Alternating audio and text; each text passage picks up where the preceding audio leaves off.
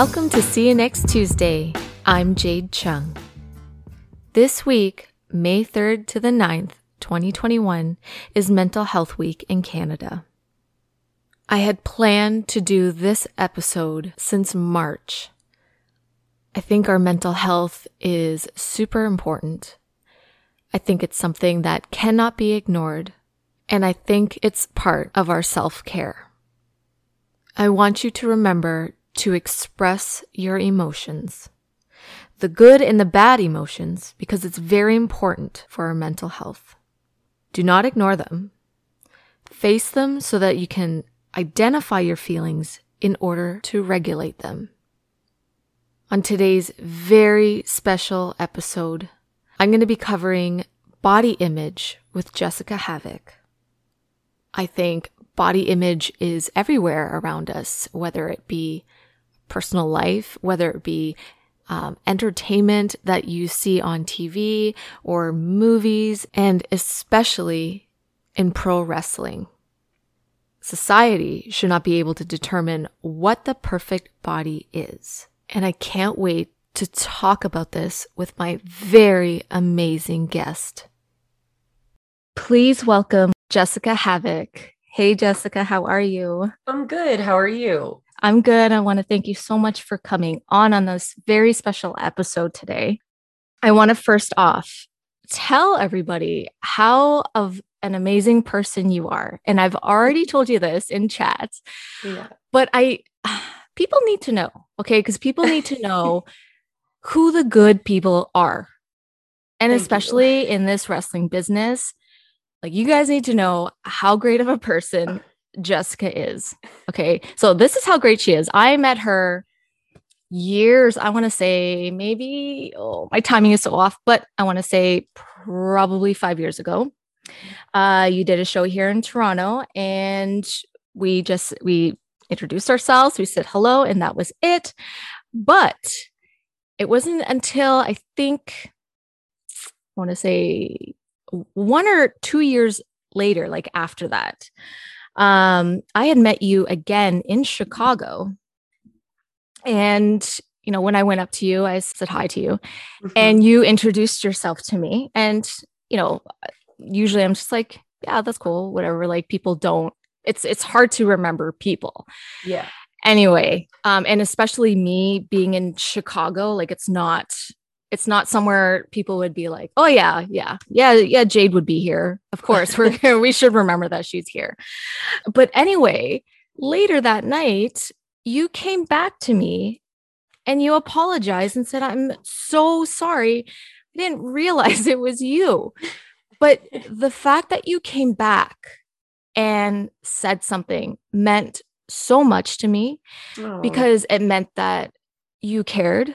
It meant that you wanted that person to feel good and to know that, hey, I do know, like, I do remember you. I'm so sorry, like, it slipped. But just that alone, it shows just how kind you are and just how much of a good human being you are. Thank you. Again, I've already said it, but I'm going to say it again. Thank you so much, because that little thing, that thing that you probably thought was just the tiniest thing, it truly meant a lot to me. Well, thank you. I appreciate you for saying that too. And like what you just said too, it is something that maybe somebody wouldn't think twice about, but that just shows that, like, any little thing, like, you know, you don't know what kind of day that person could be having. And yes, you know, it's like your interaction with that person could change everything. Exactly. No matter how small you think it is or whatever. So, but that honestly, that blew my mind. Like, when you told me, and I was just like, oh my God, that's so, like, I wouldn't even have thought of it like that. So yeah, like it meant a lot. And I told Josh about it. Right. And, I think it wasn't until like Josh really started talking to you, because like often, because now he was at Impact, that I thought, you know what, like, I really want her to know just how great of a person she is. And I think telling people that is really important too, because same thing that you said, you don't know what other people are going through. and just making sure that you let them know that one positive thing that did make an impact in my life. You know, right. You just had to know, and you know, I hope it did make you feel good, because it did. Yeah. You being a great person, you deserve to feel good. Thank you. That's so nice. So on today's episode, I really wanted to touch on body image. In case you don't know, this week is actually Canada's Mental Health Awareness Week. And people have been tweeting, a whole bunch of Canadians have been tweeting, and I don't want to just, limit it to Canadians. I think it's a very important thing for everyday life. So for anybody, anyone who is listening from across the world, if you are, mental health is truly important. I want to bring up body image because I also have, a slight issue with that. And I think with you, Jessicka, talking about your issue as well, it's gonna hopefully help people just see all the different types of, emotions and feelings that one might be going through. Absolutely. And it's all different. When you're not feeling yourself, it's not just one emotion of just like being sad. It's a whole plethora of emotions. And it's something that we shouldn't ignore. And it's something that if you do see a certain trait into somebody, reach out to them, ask them. I hope that this episode will help, at least one person, but I hope it helps a whole ton of others to kind of just bring awareness. Reach out to those who are close to you and just, and listen. Right. I think it's important that people do understand that they don't have to feel ashamed for having any issues with mental health, because there's a lot more people that do. And I feel like it's important for them to know that they're not alone. Yes, absolutely. That's like the number one thing, is that anytime you're feeling anything, I feel like a lot of people think, oh, I don't want to bother this person with it. And it could be your best friend, and you could think about it like, I don't want to bother my best friend about it because I've probably just mentioned it before. And I would just feel like a broken record, right? Like, no, talk. This is the process. You need to go through it, face those emotions, no matter how many times it faces you, talk about it. Like you have to validate your feelings, and you have to know that this is something and you need to address it in order to help your own mental health. Absolutely. Now with body image for me, okay, so in high school, I did start to do some modeling.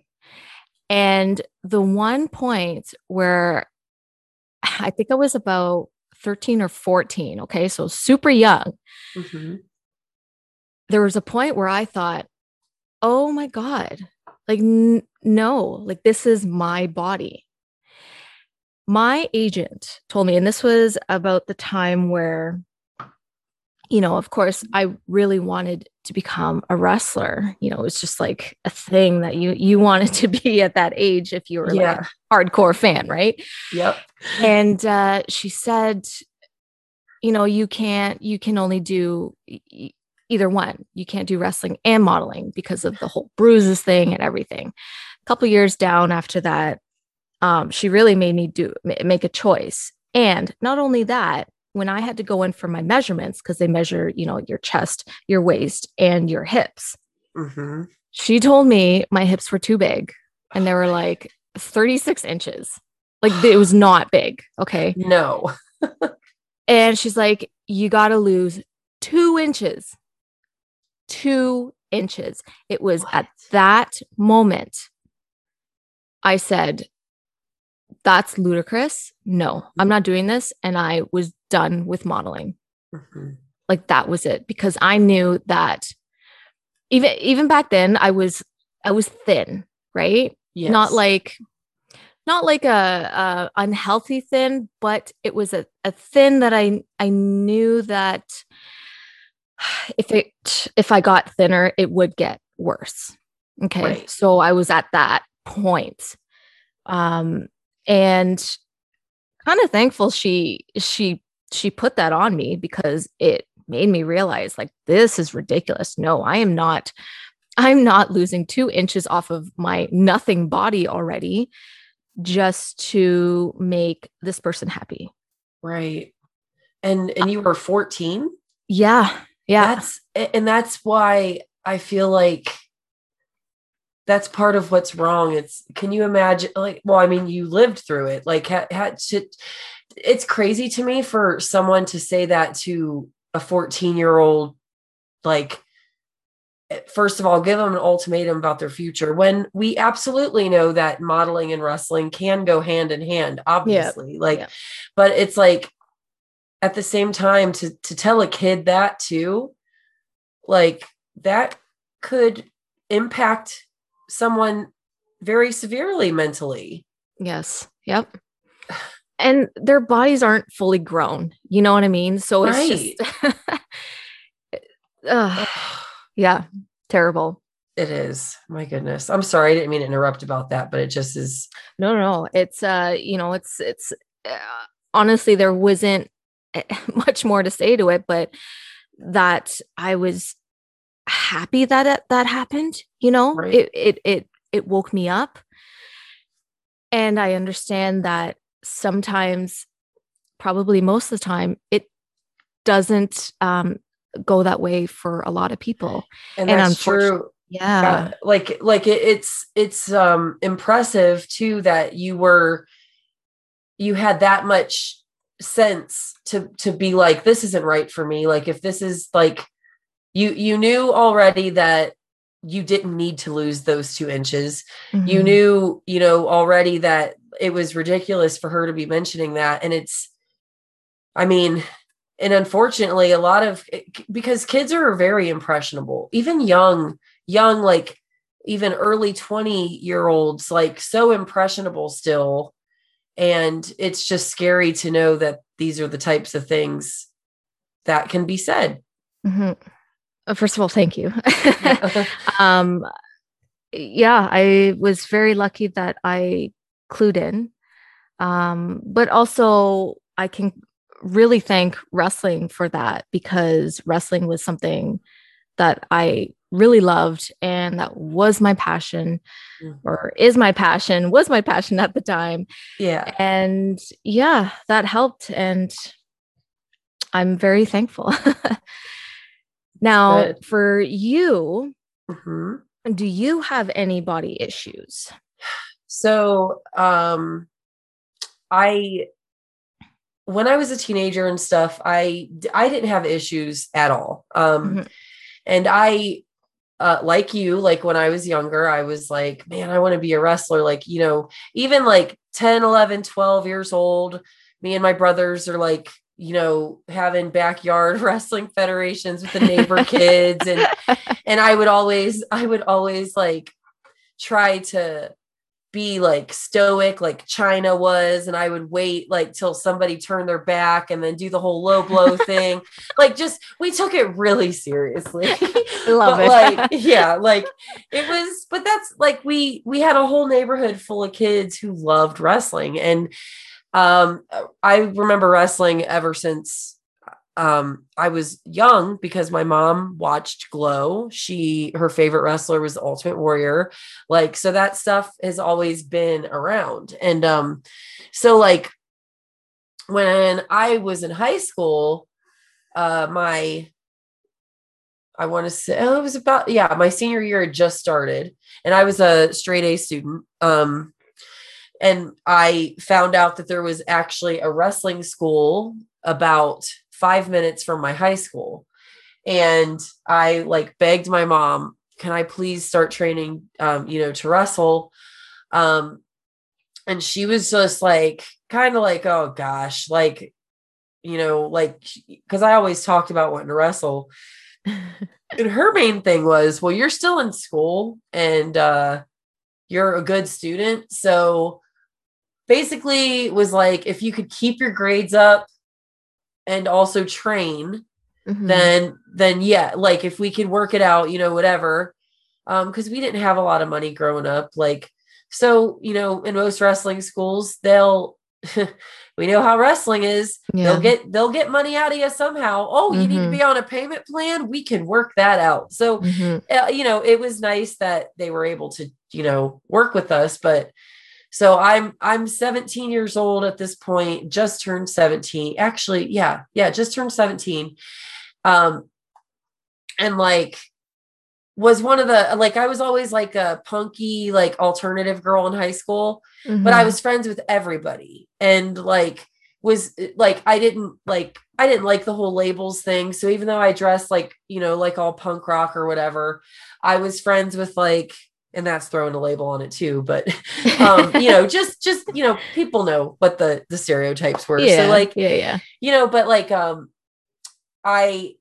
I was like punk, and then, you know, I had my goth friends, my punk friends, the stoner guys, the skaters, I was friends with the football players, the cheerleaders, the majority of the cheerleaders, and like just friends with everybody. And I spent most of my senior year in the art room anyway, because I'd gotten most of my credits and, you know, just like, it was like, and I was in advanced placement art. So it was like, there was no reason for me to leave that room.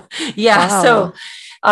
So like, I like, and there were a lot of boys in high school had a crush on me and stuff, but everybody was intimidated by me. I don't know why, but like, I've heard that a lot. Like people would always be like, oh, well, you know, so-and-so thinks that you're a little intimidating, whatever. And it's like, why? I'm just me. I'm not trying to be a certain way, but I guess, I don't know. Like, I guess it's just the way I carry myself. And I, especially like learning how wrestling and stuff was, and then to where I am now, I'm glad that I carried myself that way, because I found that more people, especially men in wrestling, I got more respect, and they looked at me more as one of the guys rather than, oh, well, I'm going to try to talk to this girl, you know, like, you know, whatever. Yes. But, yeah. But anyway, so when I started training in high school, and I was able to keep my grades up and train. So, my first week of training, my world was shattered when these guys were like, oh yeah, by the way, you need to lose weight. And I was devastated, because so to put it in perspective for you, like now, so. And wait, was this the trainers? It was the trainer. He never said anything to me. Mm-hmm.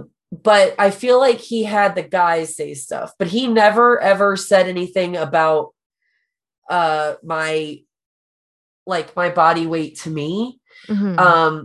I mean, he himself was a really, really big guy, but when I first started training to wrestle, I'm 5'10". I was 160 pounds. I was thin. I was like, I'll have to send you pictures, because like when I first started, like to know what I looked like when I first started and know everything that I know now, mm-hmm. like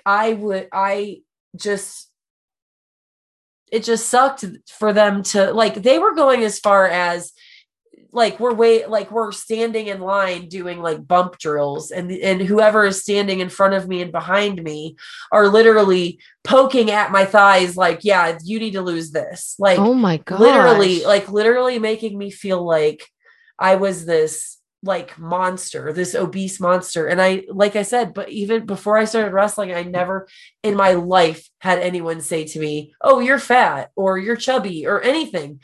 So it was like, it was pretty devastating to me. And like, so I would start, like, I got like an old treadmill that was at my grandpa's house. And like, I would do cardio and stuff. And like, when I started training, I was training 3 to 4 days a week, depending, mm-hmm. And you know, like on the trainer schedule. And like, that was one thing, like we had consistent training, but like, I was the only girl. There were 39 of us. and I was the only girl. And wow, I was getting body shamed. I was getting like verbally sexually harassed. Like, and I was just like, and on top of that, at least once a week, I was like, I had my mouth busted open, like, because they wanted me to quit. Apparently I didn't know that till years later when I was on a show that my trainer had put together, because he was a promoter as well. And he ran many, many shows for a long time. But I remember he was talking to, gosh, I want to say, I can't remember who. It was a vet though. Or maybe it was like, you know what? This is shitty for me to like not remember, but I think he was talking to Greg the Hammer Valentine. Mm-hmm. And he didn't know I was like near, but he was like, because he always like kind of didn't make me feel like I did a very good job, but I hear him like basically telling him how, oh yeah, she's like my, you know, like my best student, you know, I feel like out of everybody here, she's going to be the one that gets signed. And like, but like, you know, the first like few months of her training, like I told the guys to be extra hard on her because girls are drama and we were trying to get her to quit. So it was like, all those like weeks and weeks and months. And because I trained for over a year before I had my first match, but like, I just, like thinking back on it, I'm like, so all the actual clumps of hair that was ripped from my head, like the bloody lips and like the tears and soreness. And like, obviously you're going to be sore training to wrestle, but like, they're hitting harder. They're like, and it's like more than what's supposed to be. And it's crazy because for me to say this too, because I realized much later that they were actually like, it was actually pretty, shitty, like what they, you know, because it was like almost, I hate throwing this word around, but like it's almost like fucking abuse, like, and I'm sorry, can we cuss on this? I feel of bad. Course, yeah, okay, sorry, I just thought of that, like, oh no, but like it's just that's absolutely abuse. Yeah, that's they were out to do and something then, to you. That's yeah. And I felt like stupid when I overheard it, because it's like, okay, so I was just this idiot that was like, oh, well, this is just what wrestling is. This is what you have to do. And I don't know. I guess it didn't need to be that bad, but I will say that because of the way I was trained and how hard they were on me in the beginning, I feel like that has definitely toughened me up for certain situations that maybe other people may not be able to handle, like in wrestling, especially, you know, and it's like, so that's kind of when my, my body image of when I looked in the mirror, I was starting to, for the first time ever, hate. I'm like, this isn't, you know, because again, like even when I'm at my most lean comparatively, and we should never compare ourselves, but just for, you know, the discussion's sake, it's hard not to compare yourself. And then like, even when I'm 5'10", even at my most lean, like, and the weight that I'm trying to get to right now is 215. Mm-hmm. I don't think that I could get back down to 165 without looking sickly because of how much my body has changed. Mm-hmm. You know, I've put on so much muscle since I first started, and like just your body composition does change, you know? So it's, I feel like for me, a healthy looking weight would be 210 to 215, but there would still be people who will still call me fat still, you know, because people are comparing. And even though I fill a different role in wrestling, you know, because of my size, it's people's, you know, still, they're just like, they're and for the most part, there are a lot of people who recognize, like, you know, everybody's body is different. Like I'm I am a big person and I am a little overweight for my frame right now. That's something that I do constantly struggle with, but I'm a big person. My body is like, just like my height and just measurements and everything. Like everybody's body is different. It's supposed to be that way. Yeah. And when I first started training, like women's wrestling wasn't taken near as seriously as it is today. And my body type, even back then, even being as low a weight as I was, I was not accepted. And when I started training, my trainer did say to me, well, I hope you know that because of your size, you might have a hard time trying to make a career of this. So like, you might as well just, basically just, hey, it doesn't get much better than hometown. And I realized later that he did this to a handful of us. And I was the only girl of the group, but like there was probably 4 or 5 other guys.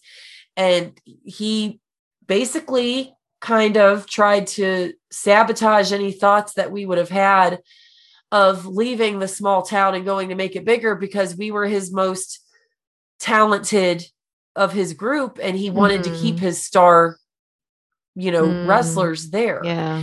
And I realized that much later, and it's so selfish, but it's like, and I didn't know how to take that, because, it was too many years before I got to make it to Shimmer, because I had this reputation of supposedly no showing shows, because I would take bookings early on in my career. And my trainer would say, hey, you're not ready to go out yet. I'll notify them and let them know that you won't make it. And then I find out, a year later when I finally, yeah. So stuff like that. But he told me, he said, you're not going to be able to make a career of this, but if you want to try, basically you can't be what you are. You need to start tanning and put your tits out there and like this and that. And this is what the women are supposed to look like in wrestling.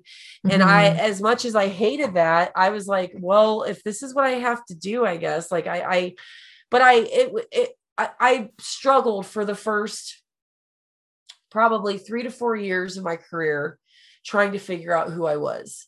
And it wasn't until like my 4th to 5th year in where I was like, you know what? Fuck it. I know who I am. This is who I want to be. And I took inspirations from Mad Max and a video game series called Resident Evil. And I like, for the character that I wanted to be, and this is a person that I've always wanted, like I've always had this envisioned this character for me. And I'm like, yeah, I'm going to fucking do this. Like, this is my choice now. I'm sick of trying to be cookie cutter. I can't do this. Like, so I stopped tanning, and I'm so glad, because I look so much younger, even at 34, than a lot of my friends that are my age, because they tan a lot. And it's like, not even girls in wrestling, but just like, just in general, like it's not good for you. Like, but anyway, like I just put my own twist on these inspirations that I had, and I knew who I wanted to be. And it was like, everything started to click and fall into place for me. And that's when I started getting more bookings places. And I was learning that I need to reach out. I need to be vigilant about, hey, I want to work here, here, and here. And like, one thing I will say that I'm proud of is I was able to build my own brand and get booked off of my own brand and be remembered by fans, win or lose, because of who I was, because of the brand that I made for myself. And even with all of that, like I still like always, there's always somebody in my comments from the beginning until now, you're fat and ugly. Like it's always something with body image. And I do understand that while women's wrestling is thriving now, and there's so many platforms for women's wrestling and for so many women to show what they have. it's still a very cosmetic business, even though so many body types are accepted now. It's kind of crazy the way, and there's definitely still people who body shame. Like when I first, the very first time I made it to Impact, it was actually still TNA. Mm-hmm. And I remember I was 10 years in already had been wrestling 10 years. And wow.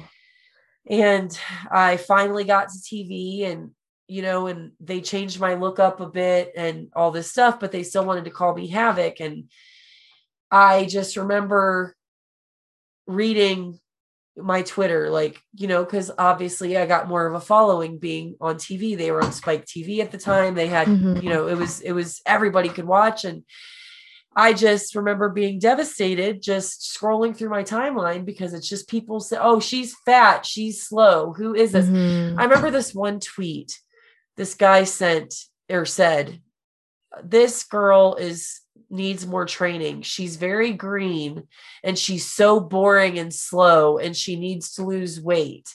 And I had already like dropped like 30 pounds and like thought that I was looking okay. And like, so it's just something that's constantly ever since I started wrestling. Mm-hmm. Because I was being told all these things, like, oh, like even early on, you know, my early 20s, I'm doing crash diets that aren't working, that are only messing up my metabolism. And I'm trying every crash diet under the sun. I'm fasting. I'm, you know, like just trying everything I possibly can to lose weight. Yeah. When in all actuality, I didn't need to lose weight. I didn't. Like, I spent a lot of my younger years stressing so hard about the amount of weight that I didn't have to lose that I thought I had to, because of everything that people were saying to me. Mm. And that like, I kind of screwed my metabolism up, and my weight can fluctuate so much, like in such a short amount of time. And I want to say probably within these last 2 years, 3 years, have I finally learned this, the way my body responds to certain things that, you know, like certain things that I eat and things mm-hmm. like that. And like, so it's just, I feel that I do have a bit of body dysmorphia because of this. Mm. And like the fasting and the things that I do. And then there's sometimes even when I'm stressed, like I'll only eat one meal a day, because it'll be 9:00 at night before I realize, oh my gosh, I haven't even eaten anything. And it's not even like I don't eat unhealthy for the most part, but like it has affected me to the point where even when I do make huge progress in weight loss or whatever, yeah. you know, I don't see that. When I look in the mirror, I'm still like, ugh, mm-hmm. I still have this stomach. My legs are too big still. And, you know, and like, I just look too wide, and, you know, I start to kind of like think, well, maybe these jerks on the internet are right, maybe, you know, mm-hmm. and that's not even the case. And it's not healthy. It's not healthy for us to, because it's human nature for us to like, okay, I post a progress picture, right? Yeah. You'll have 100 positive comments, you know, whatever, you're doing great, this and that, whatever. And then there's that one person that'll be like, still fat. And mm-hmm. it's like, you ignore all of this positive support and you're dwelling on that one negative. Yeah. And it's like us as humans to, you know, think that way. And we really do need to change the way we think. And social media is such a big like thing in our lives right now, even mm-hmm. for young children. Like, I don't know anyone who has like a child that's younger than like I see 3-year-olds with iPads now watching YouTube. It's mm-hmm. like, you know, it's because it's normal, but it's mm-hmm. like, you know, with all the hate that could be spread around on the internet and all the toxicity. Yeah. you know, especially that Twitter could be like, I just feel like what I've done for myself is I don't use Twitter hardly at all. I have one because it's for wrestling, mm-hmm. but I post and ghost. I don't even read. I don't, because I know now mm-hmm. that if I go and I start reading every response that if I see somebody say something negative about me, it's going to hurt me far more than I'd like to admit. Yeah. And it's because I've always been that type of person where I get along with everyone, and I love people. I mm-hmm. love to make people laugh. I try to go out of my way to make sure that people are happy. And so it's extra difficult on me when someone doesn't like me for no reason. And you know, it's always, not to cut you off, but it's always those who want to make others super happy that people tend to like not think that there's something wrong with them, or not something wrong with them, but that they may have, handle it.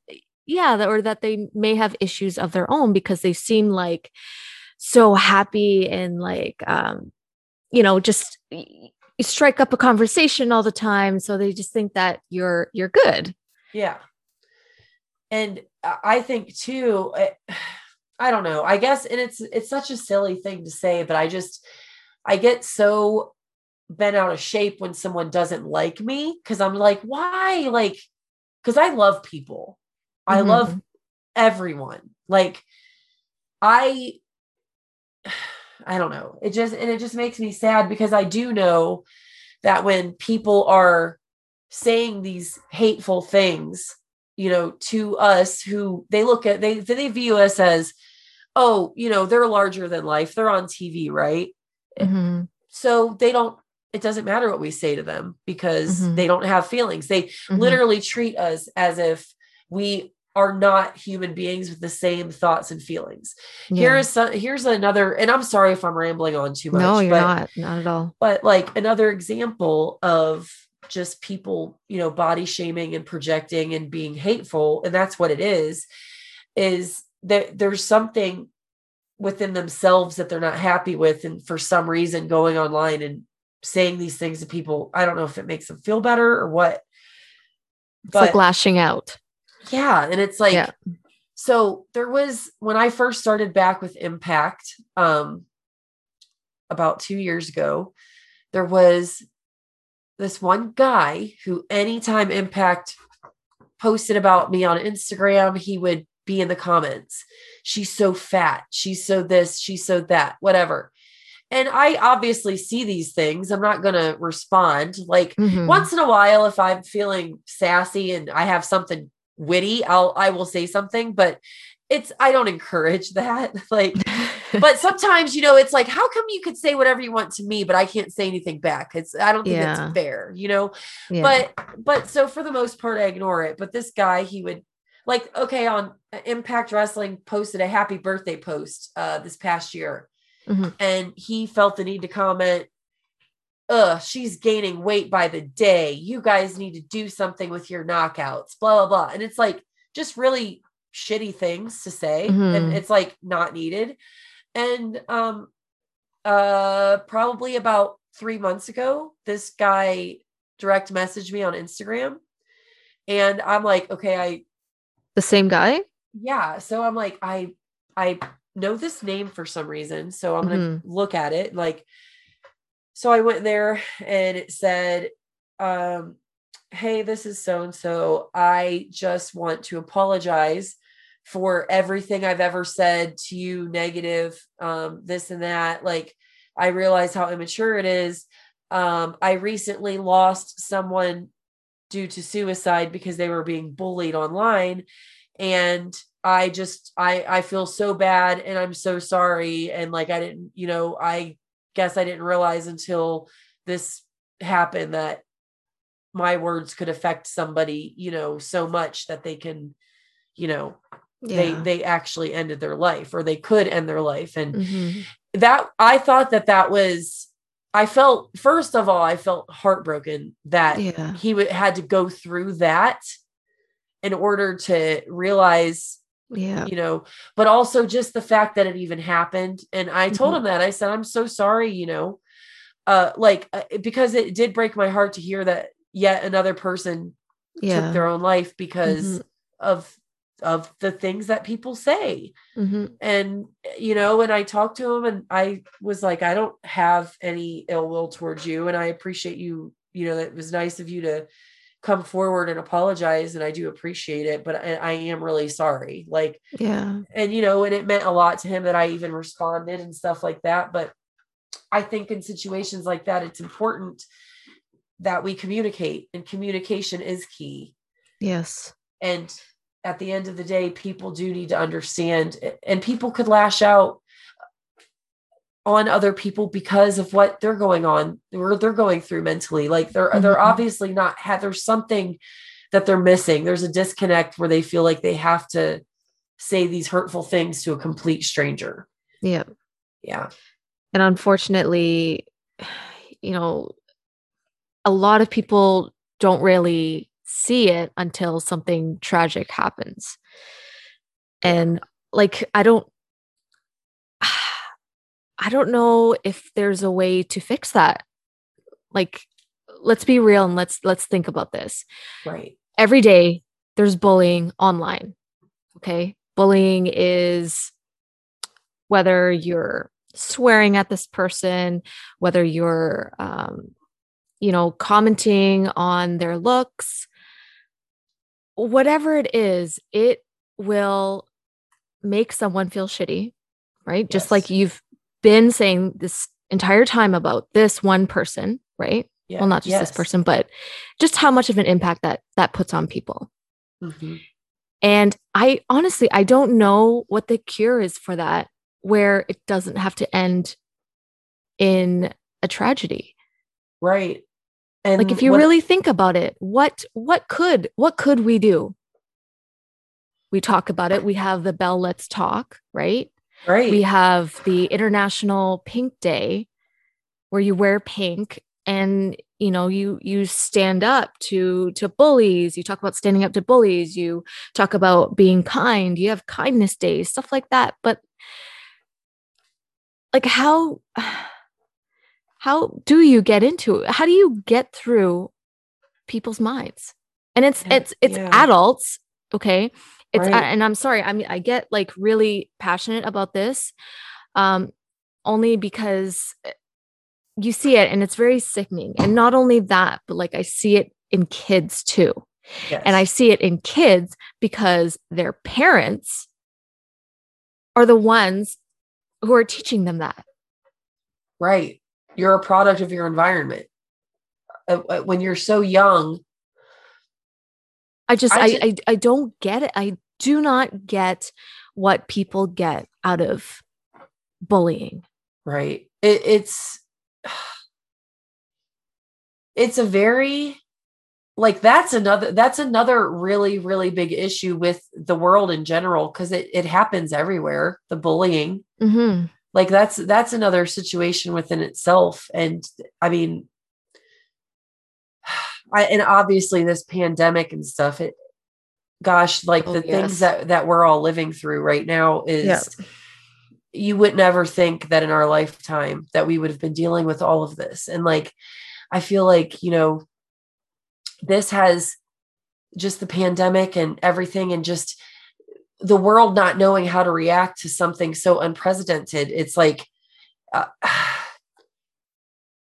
I feel badly for the kids because they truly are, like, the statistics for mental health for children right now. It's so sky high because they're not able to live their normal lives.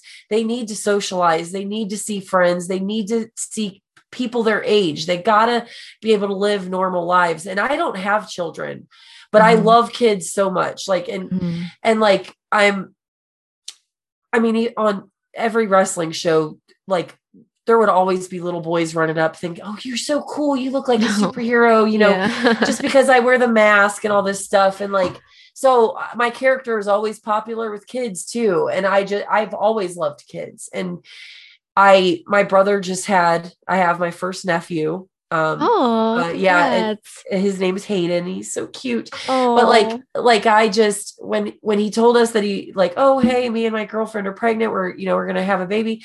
Like I was so excited, but it wasn't till I got the message that he was born, and it just hit me like, this is so cool. And it just, it scares me that the world that these young ones are going to have to grow up in, like, yep. Because the mental health is so, it's so common now because of just the things that we're living through. And yeah, I just feel bad. Yeah. It's over here, it's pretty much illegal for kids to be kids. Like yes. Everything, we've been on a stay at home order since mid-April. We've got 2 more weeks left. That's only if they don't extend it. But the day where they announced it and they said like parks were closed, terrible. The next morning, like Jet kept asking to go to the park. Oh. And I had to tell him, I'm sorry, no, we can't. And he's not even 3 yet. And he was whining and upset.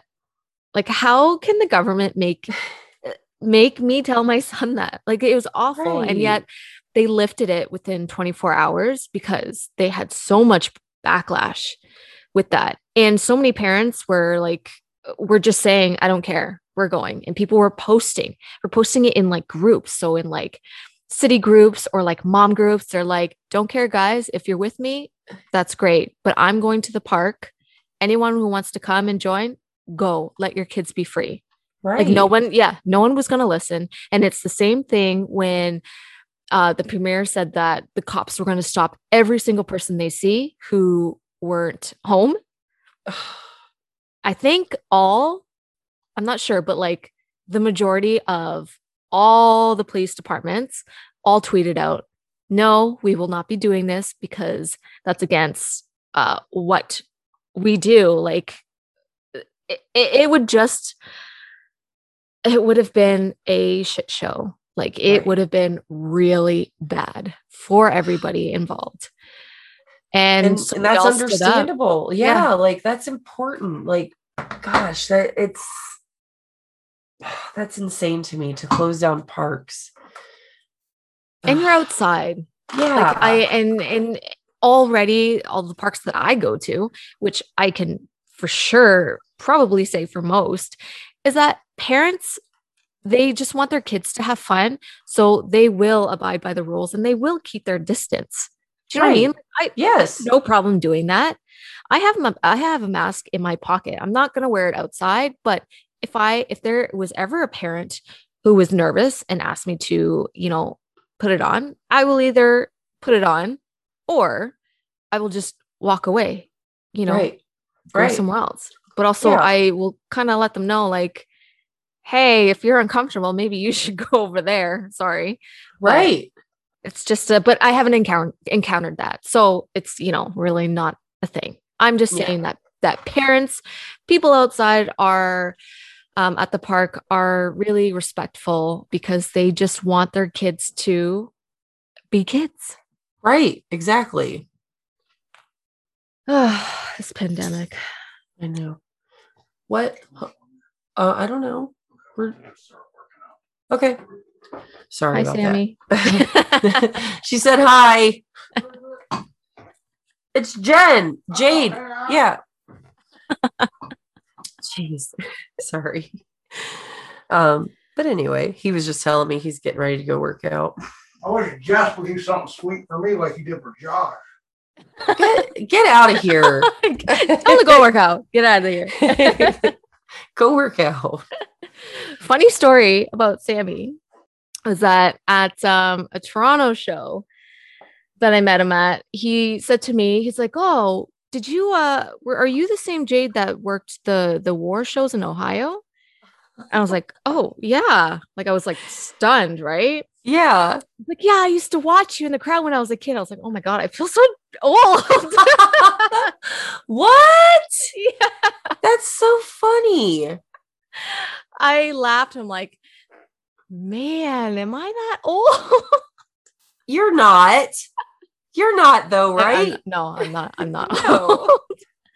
But I'm just like, that's oh my god, just because I haven't heard that, you know, like you hear it a lot with like, even I say it, oh, I used to watch it when I was a kid, blah, blah, blah. But like to hear that about yourself, right. I laughed a lot that night.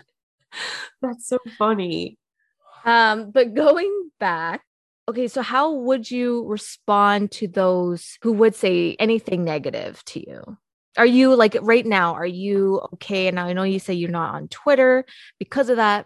Are there people who are like that still, like on your Instagram? I mean, yeah, there are still people. I get a fairly decent amount of comments about my image, and my body weight and stuff like that. And I honestly, I usually just don't respond at all. But if I do respond, I try to, the rules that I have anytime, because I'm a person who doesn't really like confrontation at all. Mm-hmm. But, if I am going to have a conversation or a confrontation with someone, I have a few set rules for myself. Mm-hmm. When I'm talking to this person, I never want to, I refrain from any swearing.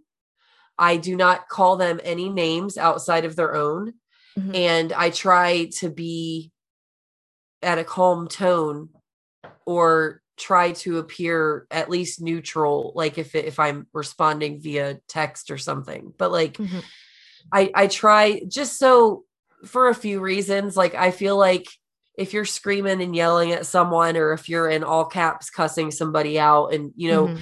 like it could look bad for you. And I think that with our public, it's all only audio, Sammy. You're ruining my answer. Cut me over. Get out of here. This is about mental health. Go work out. Go on and get. Anyway. So if I respond, I think that with us being in the public eye and being viewed as public figures, and being like, especially being contracted at Impact Wrestling, I look at it as I'm representing this company, even when I'm not on TV or at a show. Mm-hmm. You know, my social media says Impact Wrestling Knockout. You know, it has all of my social media information is, you know, because I also like the only platforms I really use on social media is Instagram and Twitch. Mm-hmm. And anything I post from Instagram or Twitch goes straight to Twitter. So I don't really, unless somebody needs me to retweet something or I'm told to go check out, you know, like, or retweet something on Twitter. I don't know. Just mm-hmm. unless I'm told to go to the app, I'm not opening it. Yeah. So if I do address it, I just try to politely inform them that, you know, everybody's bodies are different. And if you honestly don't like, you know, what you're looking at, you don't have to. You could block me. You could unfollow, because a lot of these people follow me too. Like, I'll go to their profile if I ever, you know, click on their profile and just see like, who is this? It'll say follows you. And it's like, well, then if you feel this way, why are you following? Yeah. Me? Like, yeah. You know, and I just politely tell them, hey, no one's keeping you here. Like mm-hmm. you don't have to be here. I'm a big advocate for people loving who they are, even if it's not what society, what society's deems normal. Yeah. But I also do believe that health is very important as well. By no means do I don't promote obesity as something that like people should, yes, you know what, but okay, this could be a little controversial, but there's a ton of women that I see online or public figures or people that I know that are obese, but they're still beautiful and mm-hmm. they could still be confident. And, you know, and like, I think it's amazing to see someone who doesn't fit like the typical beauty standard, you know, being confident and thriving, but it doesn't necessarily mean that that's healthy. Mm-hmm. Like I'm a big advocate for you should put your health first. Yeah. And obviously we know obesity is not healthy. Mm-hmm. And so, but with my body type being as tall as I am and just being a bigger person, I'm not, my body, my BMI is not going to match up with what the chart would say. Mm-hmm. It, like if I got to a healthy weight, it would still, I'm still going to be over 200 pounds, even at a healthy weight. Yeah. But my BMI would still tell me, oh, well, you're still morbidly obese, but that it's just by, because they're going by this one thing that like it, that there's the thing with this chart is that it doesn't work for everybody because nobody's the same. Mm-hmm. So it's, and the way I am too is, you know, like I'm right now, I'm actually starting back up on my diet again, being more strict. I'm already down 5 pounds. So I'm amazing. Amazing about that. Yeah. But like, I think it's really important to go based off of how you physically feel, rather than what the number is on the scale. Like if, like when I'm dropping weight and stuff, I'm paying less attention to the number and more on, okay, my knees are less painful. My, you know, my joints don't hurt as bad. I'm moving better. I, you know, I'm more comfortable in my own skin type of thing. Like I'm trying to go based off of how I physically and mentally feel after getting a good workout and like staying on course for a diet and things like that, rather than obsessing about this certain number that I'm trying to reach. Yes. Absolutely. And I think that's something important too, because, you know, they say that, you know, like, I don't know, like most of, like when I was watching wrestling, most of the women were probably, you know, barely 100 pounds, maybe 110 pounds. And mm-hmm. they're, you know, teeny tiny things. And it's like, yeah. You know, okay, well, everybody needs to be at this weight. Well, a girl who's 5'4" and 110 pounds, a girl who's 5'10" can't be healthily be 110 pounds. Like it doesn't mm-hmm. work like that because our right. bodies are different. Like, yeah, I don't know. I'm sorry. I keep going off on these tangents. No, that's no, you're absolutely right. I meant to ask you, what year did you start training? I started training in 2003. Okay. So what I was thinking, because of what your trainer had thought, you know, your body should look like, we got to look at the era that wrestling was in at the time. Exactly. And you look at their roster and it's all like cookie cutter, Barbie, big boobs, you know, a certain hair color.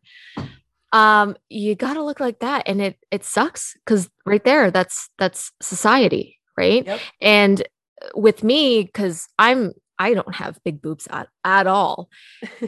Going into wrestling, like I was self-conscious about showing. I'm not showing, sorry, that sounds really odd. Just wearing, you know, just my choice of clothes, because right. I knew that people did say, oh, like, she doesn't have big boobs. And those were the comments that I was getting. And it was just ridiculous. Like people will find something. People right. will find something. Exactly. No. And that is why that we got to try to not focus on or listen to what people say, because again, people are just, you know, they might be fighting their own demons of some sort. And this is just their way, or maybe it's the way that they were brought up. I don't know. Like I see it. If I see a comment, like even I get defensive with like Josh, you know, yeah, like I'm not in the spotlight, but Josh is. So I'll, if there's anything negative to say, I bite my tongue a lot, and I'm a very vocal person, because I believe that people, just like I believe that if you're being a good person, like I want you to know. Okay. Sure. But also, if you're being a dickhead, like something where you seriously need to learn, you need to learn to be kind. Like I will have no problem schooling that person. I love that. Like, it's just uncalled for. I'm just sick. I'm sick of how ugly people can be you know, yes. like behind the computer, behind their phone, whatever. I'm sick of it. Yeah, because I'm right there with you. Yeah. On many occasions, you bring it up to their face and they back off. Oh, yeah. And then it's weird. And then it's something that clicks in for them. And they're like, oh, you know, I didn't mean to, and stuff like that. Right. But again, like, why does it have to, why does, I don't know. I get really, really worked up about. I'm right there with you. And a lot of times I have to bite my tongue too. Mm-hmm. I just feel like people, okay. So tragic events will happen for people okay. So I don't know if you remember, hearing about, this has not been that long ago, 2 years, if that, I don't even know if it's been that long. When, that Joshi wrestler, Hana Kimura, who was so young, and she ended her own life because of a bully on social media. Mm-hmm. And I remember everyone talking about, we all need to be good to each other. We need to do this. This could really, you know, it takes this tragic event to bring so many people together, but I just feel like so many people, they just fall back into their bullshit ways. And then the stuff just started over again. Yeah. And I see more hate online than anything anymore. And that's why I don't like social media. Mm-hmm. I like Twitch and I like Instagram because I can control what people are saying there. Mm-hmm. And you know, and if there's something that I don't want to look at, I don't have to. I could just, you know, hide it, mute it, block, whatever. Like, but like what I was going to say earlier too is that if you are unhappy, if you're a person who's getting, you know, the first thing you do when you wake up is get on Instagram and you're scrolling through and you're seeing things that are making you feel sad or jealous or, just like any kind of a negative feeling that is going to make you, feel upset or angry or sad for the rest of the day. It is important that you eliminate on your feed whatever it is that is upsetting you. I will go ahead and say this.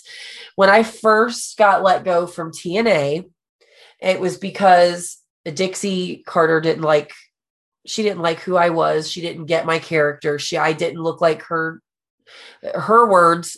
Why does she look like that? Why doesn't she look like one of my knockouts? Why doesn't she look like my knockouts? Wow. Well, I'm here to destroy your knockouts. Okay. But you don't get wrestling. So it is what it is. But where was I going with this? So when I was first in Impact, you know, Dixie didn't like me. And when I first lost my job, there were a few acquaintances that I followed on Instagram who had gotten a job with TNA, like after I was let go.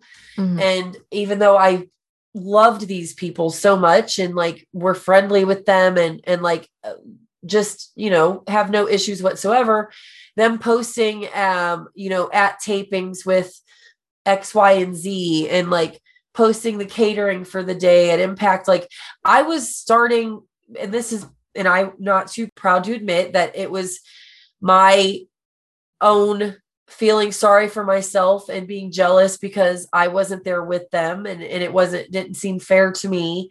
Mm-hmm. And so I would start to resent these people who I had no reason otherwise. And it was because they were at a place where I wanted to be. And I felt that I was wrongfully dismissed and I wanted to be there with them. So I had to mute people on social media so that like, and I don't know if that sounds bad, but I just, these are steps that I had to take for a little while until I got my confidence and my, who I was back mentally. I needed to get back into my mental state of a healthy mental state before I could look at these things again, because I was realizing that this was making me feel bad, and I was upset throughout the day, and I was feeling, you know, just angry and constantly like, you know, this isn't fair. Why? And, you know, I felt that just not having to look at those things for a little while until I got back to that healthy mindset, it did help me. And I don't know if that makes me sound bad. No, it doesn't. It shows that you realize enough to take care of your own mental health, and you knew what it took to make you happy, or to, you know, not make you feel this crummy feeling. Right. So you did what you had to do, just in order to, how do I say it? Like, I want to say that in order to get, I don't want to call it like a hump, you know, I was going to say in order to get over this hump, or was it, you know, that you needed that bit of a closure on your own to end that TNA chapter of your life. Right. You know, and those were the steps that you had to take in order to get over that and to move on and continue and focus on your wrestling. Right. And that's honestly the best way to put it, is just, you know, just getting through that little patch there, you know, until I was able to feel accept, like yourself again. Yeah. And just like, be like, okay, like, you know, I'm feeling more like me. And like, now I can recognize that, you know, I can get back to this. And it just, sometimes the road for everyone is a little different. And I'm fully aware. I mean, any of us who've been in the wrestling business for any amount of time knows, I mean, you quickly learn that wrestling owes us nothing, and it's a very, very unforgiving business. So, and even through all of that, we still choose to stay. And so, you know, I mean, we're the ones who pick these jobs, but I just wish that people on the outside knew, I don't want every single person who bullies or body shames or shaming of any kind. I don't want every single one of them to have to go through something so horrible to understand that what they're doing can affect someone like much more deeply than they intend. Because a lot of times they're just talking shit online. They don't realize, you know, how impactful that the words are. And we have to keep going through these stupid, like, situations where someone takes their own life, or, you know, someone gets, you know, just has to end up going to therapy, or not, you know, just cutting everyone off and not dealing with anyone anymore. Like, people have to make drastic changes and feel like they have to, like, isolate themselves from the rest of the world just because people are treating them crappy. And, like, you know, and people say too, like, oh, well, you know, people don't learn until they actually go through it. And it's like, I guess we learn through experience, but there really has to be another way, because there's just far too much of it going on. And, you know, I don't know. I just worry in general about the up and coming generation. And because when I first started wrestling, I didn't have a GPS on my phone. I freaking would print the MapQuest and print it out on a paper, and then try to reverse go back. Like, you know? Oh yeah. So, like, I'm just like, these kids today don't know how good they have it. Yeah. Oh yeah.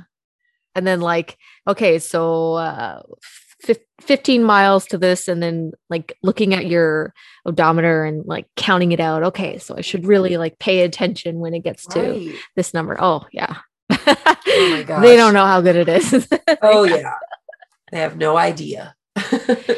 Can I just point out how mentally strong you were to go through all that training, to find out through your trainer how he purposely had the other trainees, I don't want to say like beat you up, but like that's what they did though. Oh, they did. Like it was pretty, it was so that, because my mom she would once in a while sit in on practice, and she eventually was like, I can't do this because it's making me angry how rough they are with you. And I'm like, it's just wrestling. But no, like yeah, they beat me up. But anyway, I'm sorry. I didn't mean no, yeah.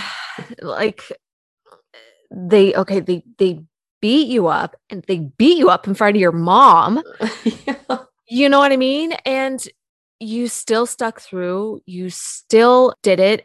For females back then, it's definitely not what it is today. You know, there was zero respect for women back then.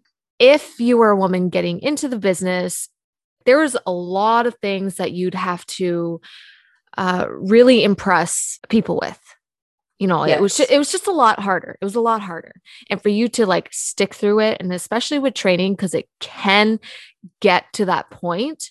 Like I have heard where some of the people are a little stiff, a little snug with the girls, just because they want to see if they'll like, if they can man up and stuff like that. Right. Like it's shitty. And you know what? You powered through, and amazing. Honestly, I don't know how you weren't mentally beat down from that.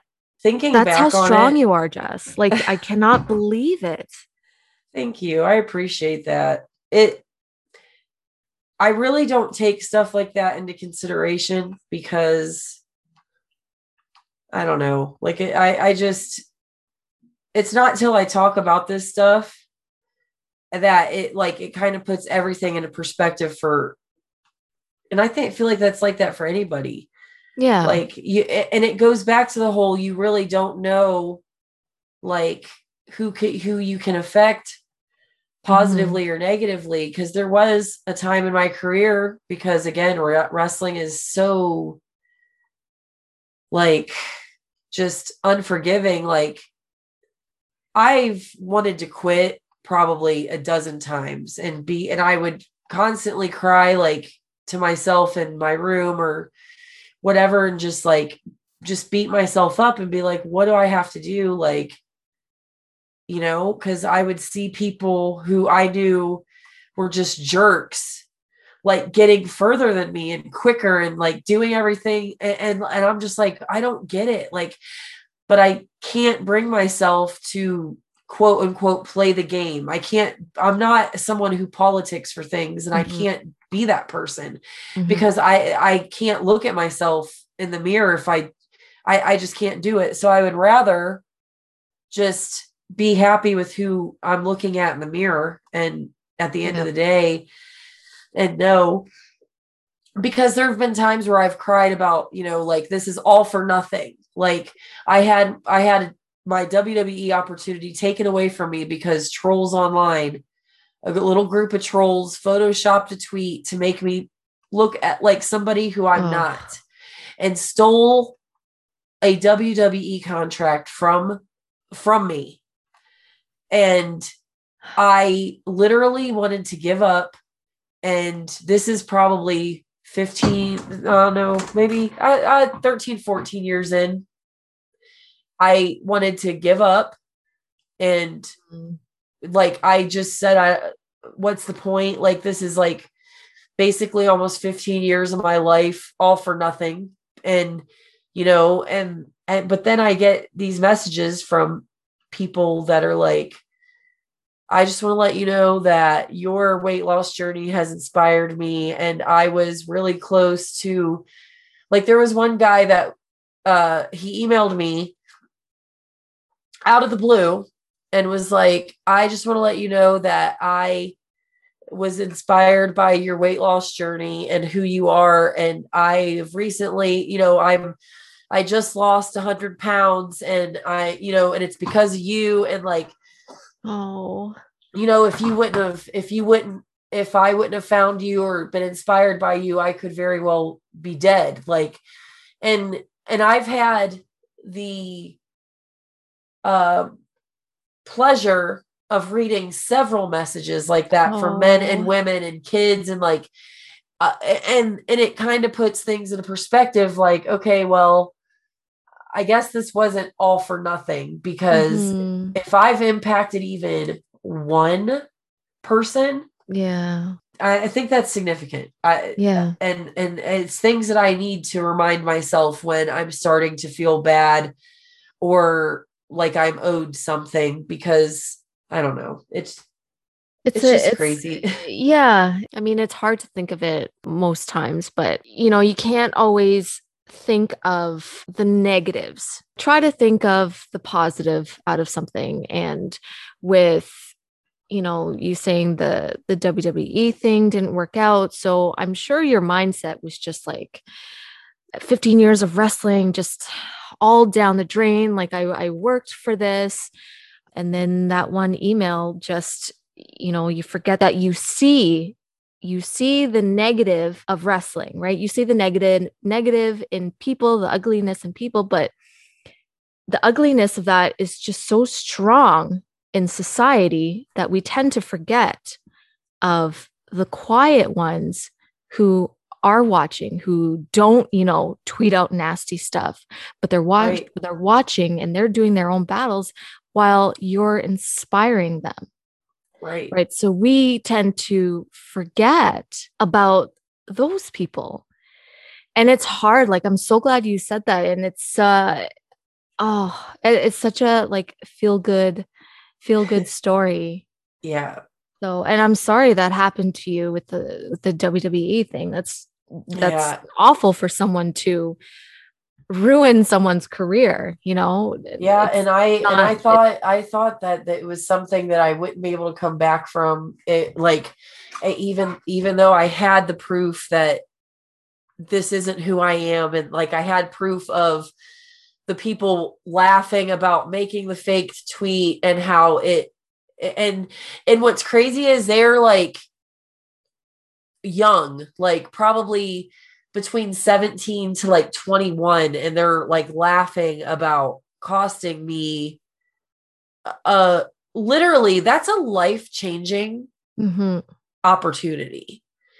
And I personally believe with everything that I had been through and gone through up until now, and even up until then, I honestly believed that I deserved to be there. And I really did put in the work, and I wasn't somebody who, I was never a person who slept around to get to where I needed to be. I worked hard. I contacted companies. I did these long drives. I took the hot dog and the handshake, and like, just what it was really just scraping by. And then to have it all taken away from a fake, this is the stuff that I don't like about social media. I see where it could benefit, but there's a lot of ugly. And social media is ruining a lot of people's lives. And a lot of now, some people are pieces of shit and they do need to be called out. But what I don't like about social media now is it's like, you're guilty until you're proven innocent. And then even if you're proven innocent, your apology is not good enough.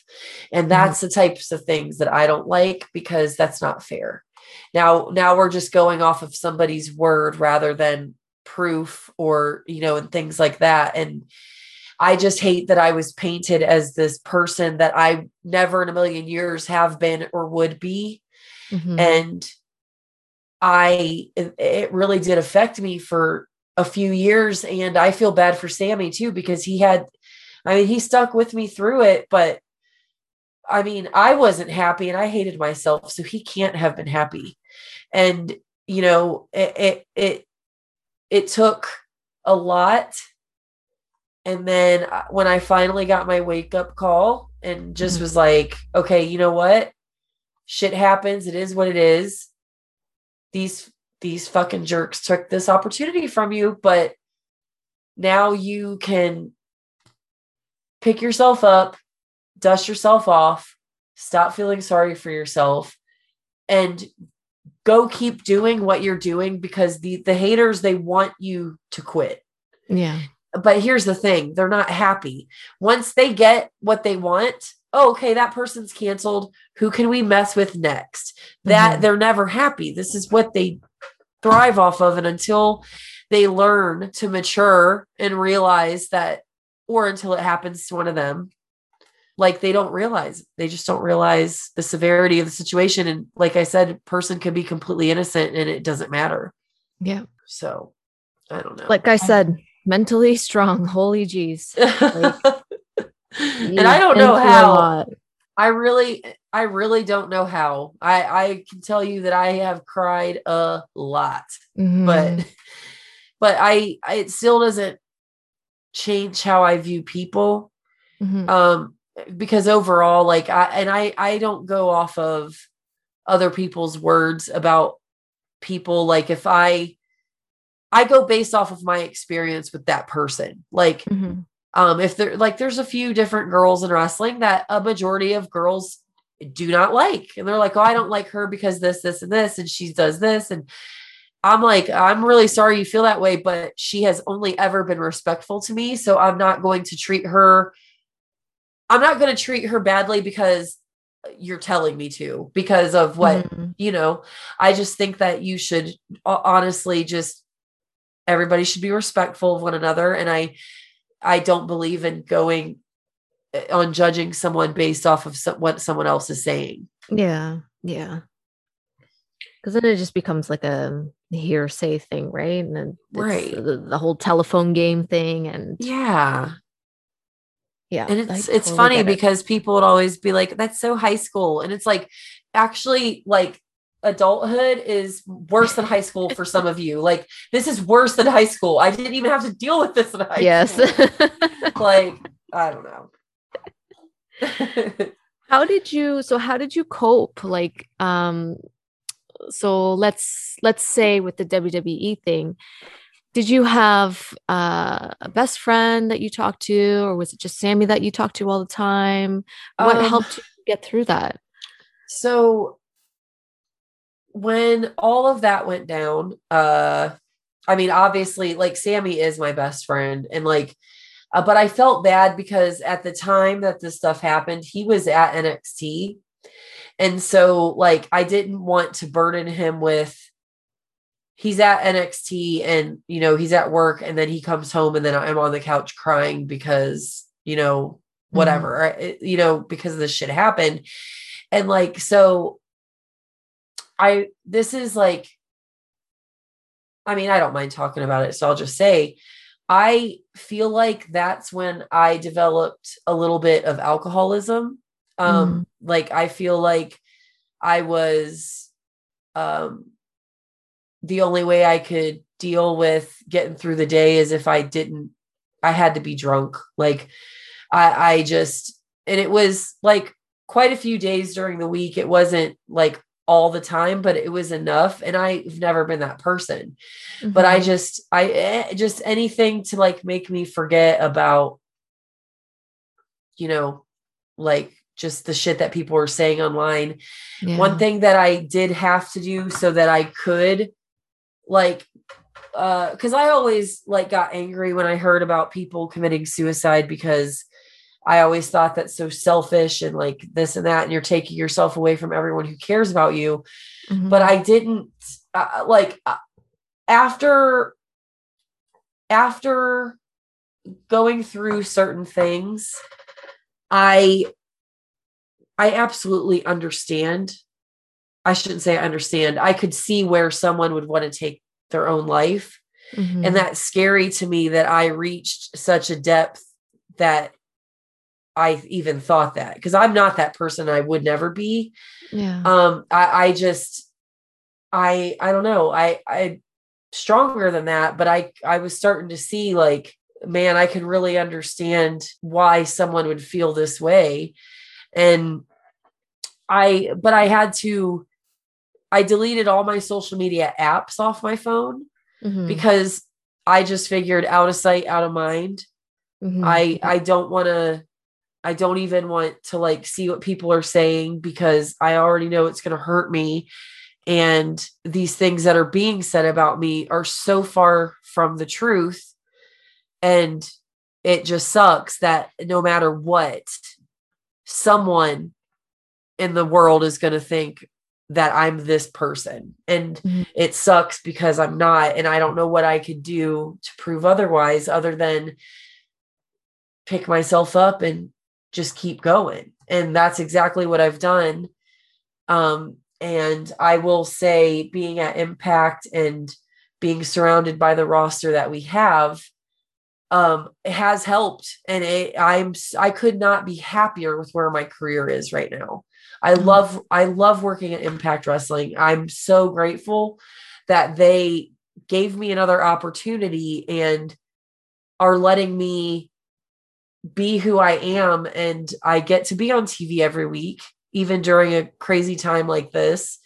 So, I mean, I've definitely I've been through a lot of shit, which we all have, but I can at least recognize the things that I definitely I'm grateful for, a job, my bills are paid.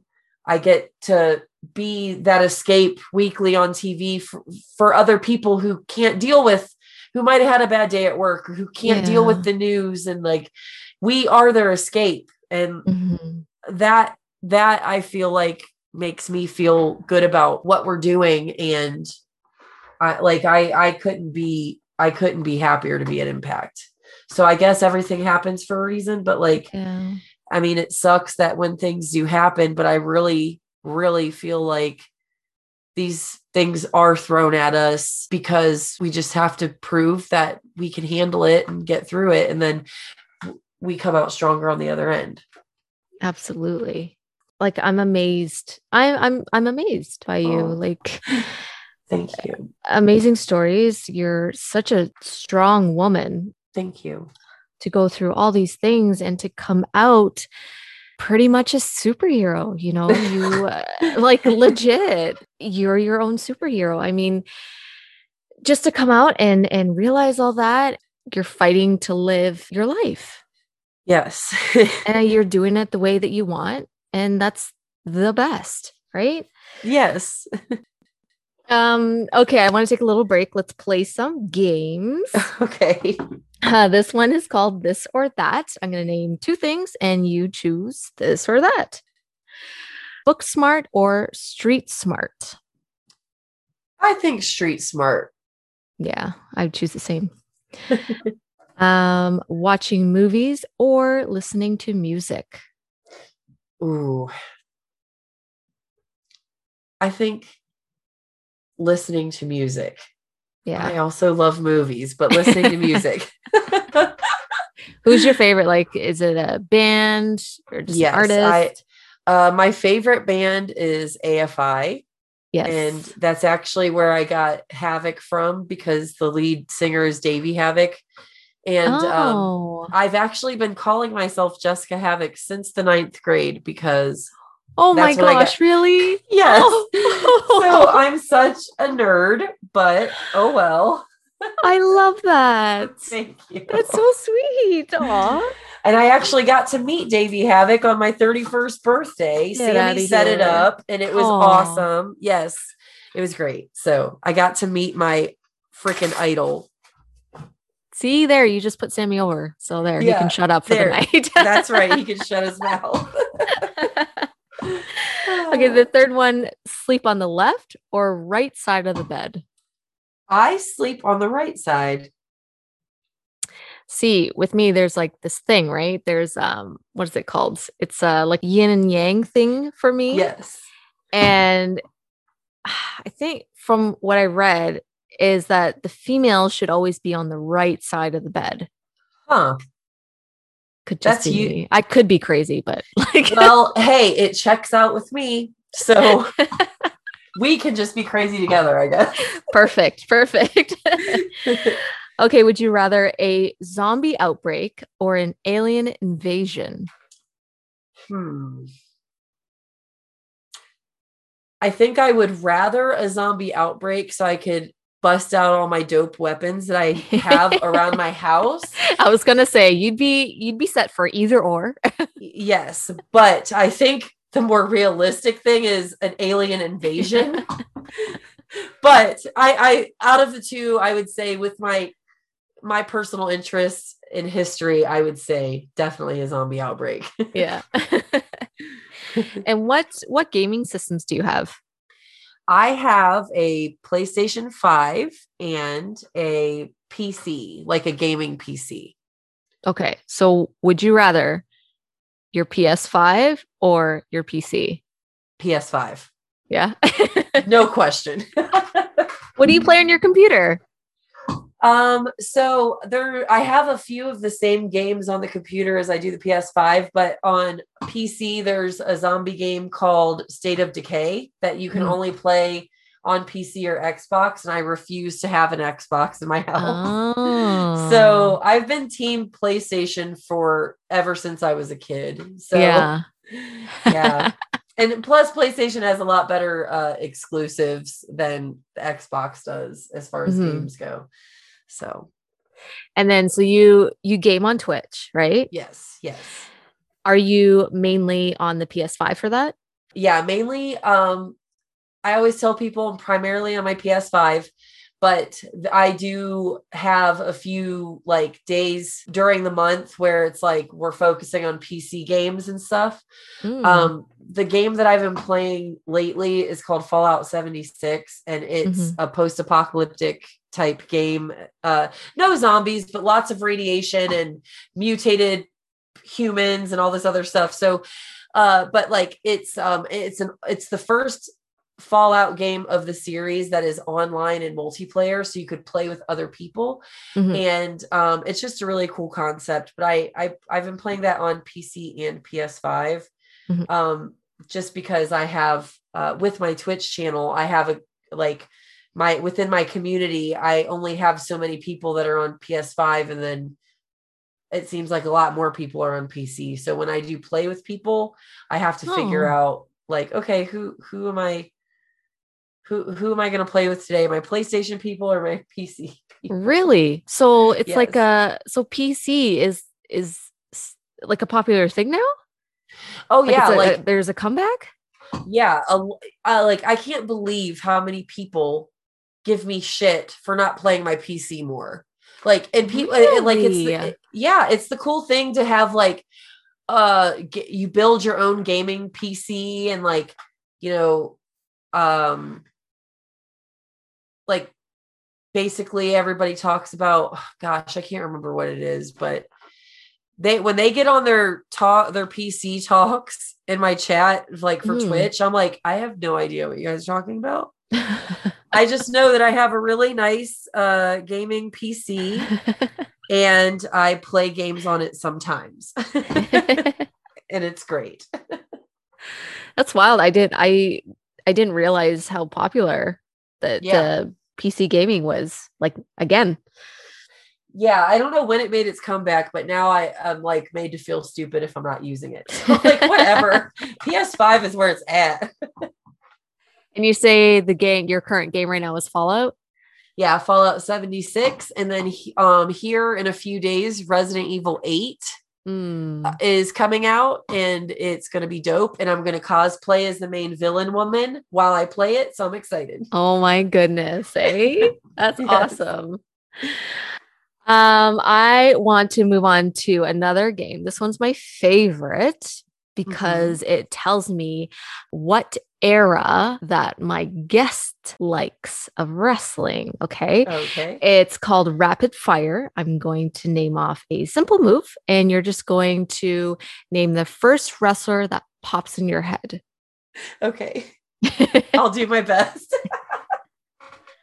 Okay. The first move is dropkick. Oh shit! Like 80 people just popped in my head. Who's got the prettiest one in your opinion? Oh my god, this is so difficult for me to answer because when I was younger, there was someone who threw the best drop kicks, and I can't think of who it is right now. Damn it. Let me see, because I seriously do need to think of, because there was somebody that I remember, and I could have been when I first started wrestling. Oh my God, it's funny because Randy Orton pops up, and he actually did have a good drop kick, but that can't be who I'm thinking about. I don't know why. Was it Dolph Ziggler? It is Dolph Ziggler, because I remembered being amazed that he could literally just from a standing position drop kick someone directly in their face without even having to go on the run or anything. So no, I think that's who I was thinking of. Okay, perfect. Dolph Ziggler. Okay, super kick. Shawn Michaels. Mm-hmm. Choke slam. Undertaker. DDT. Jake the Snake. German suplex. I have to think for a second on this one. Why can't I think? I feel like Kurt Angle threw every amazing suplex. So I think for German suplex, I'm going to say Kurt Angle. Beautiful. Moonsault. Lita. Yeah. And yes. Powerbomb. I think of the Undertaker again. Yeah. But there's got to be better ones. Who's your favorite wrestler growing up? Well, my favorite wrestler growing up was, like, as far as the guys, like, I loved Stone Cold. I thought he was the coolest. Mm-hmm. But like, as far as the women, I loved Jazz, Luna Vashon, Ivory, mm-hmm. Molly Holly. Yeah. So how was it like being able to work with Jazz then? So funny story. So Luna, Ivory, and Jazz is who I watched the most. Mm-hmm. And when I was about 2.5 years in, I got to wrestle Luna Vashon. And it was the scariest, most probably horrible experience I've ever had, because she beat the shit out of me. Oh no. Yes. Like, it was bad, but like, I feel grateful for the experience, because I was like, dude, if I can handle that ass kicking, I can handle anything in wrestling. Damn. And then 2 years later, I got to wrestle Ivory at the Canton Civic Center in Canton, Ohio. And I remember my trainer told her, you're going up, whatever. And she's like, hell no, I'm putting her over, because I'm on my way out of here. Like, this was during the time of Hurricane Katrina and stuff. And the reason I remember that is because all of her proceeds from her merch, from our booking, she was flying straight to New Orleans to donate money and help with animal shelter stuff. Aww. So that, I remember that vividly. So I always told Jazz, and I met Jazz years ago, and I joked that she was my wrestling mommy. Yeah. But like, I used to tell her, you're not allowed to retire until you and I wrestle, because you'll complete my trifecta of my idols. Oh my gosh. And she'd be like, girl, no, you're going to kill me, you know, whatever, blah, blah, blah. And then, so I heard that she'd retired, and I was really bummed out about it. And then, so when she just did this last run at Impact, the fact that I got to be in the ring with her, mm-hmm. I was like, it was the best thing ever. I will say that once I got to the back, I definitely cried a little bit. Just a little bit. Oh my goodness. But it was awesome. I have a big smile. That's that's so cool. You. It was great. I love that. I love that story. Thank you. Goodness. I want to touch on one last thing for mental health. Are there any other issues that you dealt with or are currently dealing with? I definitely deal with a bit of depression, and that's something that, like, even if I'm having good days, like, we all know that you can't really control depression. It just kind of pops up. Mm-hmm. And I just try to do my best, like, to vocalize to Sammy, like, when I am feeling depressed and stuff like that. 'Cause again, like we were saying earlier, like, communication is so important. I deal with anxiety as well, And I don't know where it developed or when, but I realized probably about 2 years before even the pandemic. So what, like 3 years ago, I would start getting anxiety when we would get closer to the venue for wrestling. Oh. And I would have to go through this. Like once I got to the building, I would have to like try to sneak past everybody and not say hi to anybody and try to like calm myself down in the locker room before, just because like I would feel too overwhelmed. And I don't really know when that started or why. Oh. But it was like and I don't know what they call that, like some type of social anxiety maybe or something. But overall, I'm a very social person, so it was definitely a weird thing for me. And I don't know if it has to do with having to see fans or what, because I don't quite get that type of anxiety with closed set Impact tapings. And I don't feel as overwhelmed right now. So I don't know if that was it or what, but when I would first get to the building, I wouldn't be able to like talk to peers or anybody. Like I would do my best to try to like stay small and sneak past everybody and try to get in a proper headspace because I didn't want to come off rude or weird or whatever. So, so it's like definitely depression and definitely anxiety. And, of course we touched on the body dysmorphia and just like, and I do still struggle a bit with my eating habits, like, cause eating disorders come in all different types of ways. Like it's not just starving yourself or binging and purging. It's also, I mean, definitely, I think, a lot of it is like an emotional thing for me. Cause when we were kids, my mom, she was pretty much a single mother, even though my parents were married till I was 13. My dad wasn't really in the picture a whole lot. So she worked full time and she took care of me and my two brothers. And so I'm sure she was overwhelmed. And anytime we were upset, I mean, she would be like, oh, here, I'll get you a Happy Meal or, you know, here's a Lunchable, whatever. So I feel like I look to food sometimes for that comfort. Yeah. If I'm feeling sad or depressed, it's like, oh, well, I feel depressed today, so it's okay if I eat 3 slices of pizza. And it's like, that's not a healthy, mindset to have. I think that, and for the most part, I've been able to control that, especially the last few years, for the most part. I just think that a lot of, and I see this a lot in young ladies too, but like everybody can go through this, but just like, you have to develop a good relationship with food. It's very, very important. And like, I don't know. Like those are just some of the things. A lot of my stuff has basically been with like body image and just depression and things like that. So, yeah.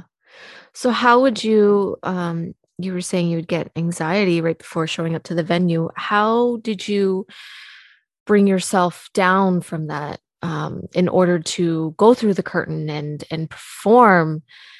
Did you still have a bit of anxiety while you were out there wrestling? So what I would do, like when I first got to the building, if I would be able to successfully evade everybody, I'd get to the locker room and then go put my bag where it needed. And then I always had my headphones and stuff. So I would go to the bathroom and then just kind of like take some deep breaths and just look in the mirror and listen to AFI or just listen to music and just kind of calm down and then be like, okay, you know what? You're good. Like you've been doing this forever. And like once I would start to unwind that way, then I'd be ready to be like, okay, I'm going to go say hi to people now and try not to be a fucking weirdo and like be all awkward. And then by the time the show started, I would be over it. And I would always get that nervous, super nervous anxiety right before my music hits. But as soon as I'm out the curtain, it's like all of that's just gone anyway. And it's like, I'm no longer Jessicka. Now I'm Havok.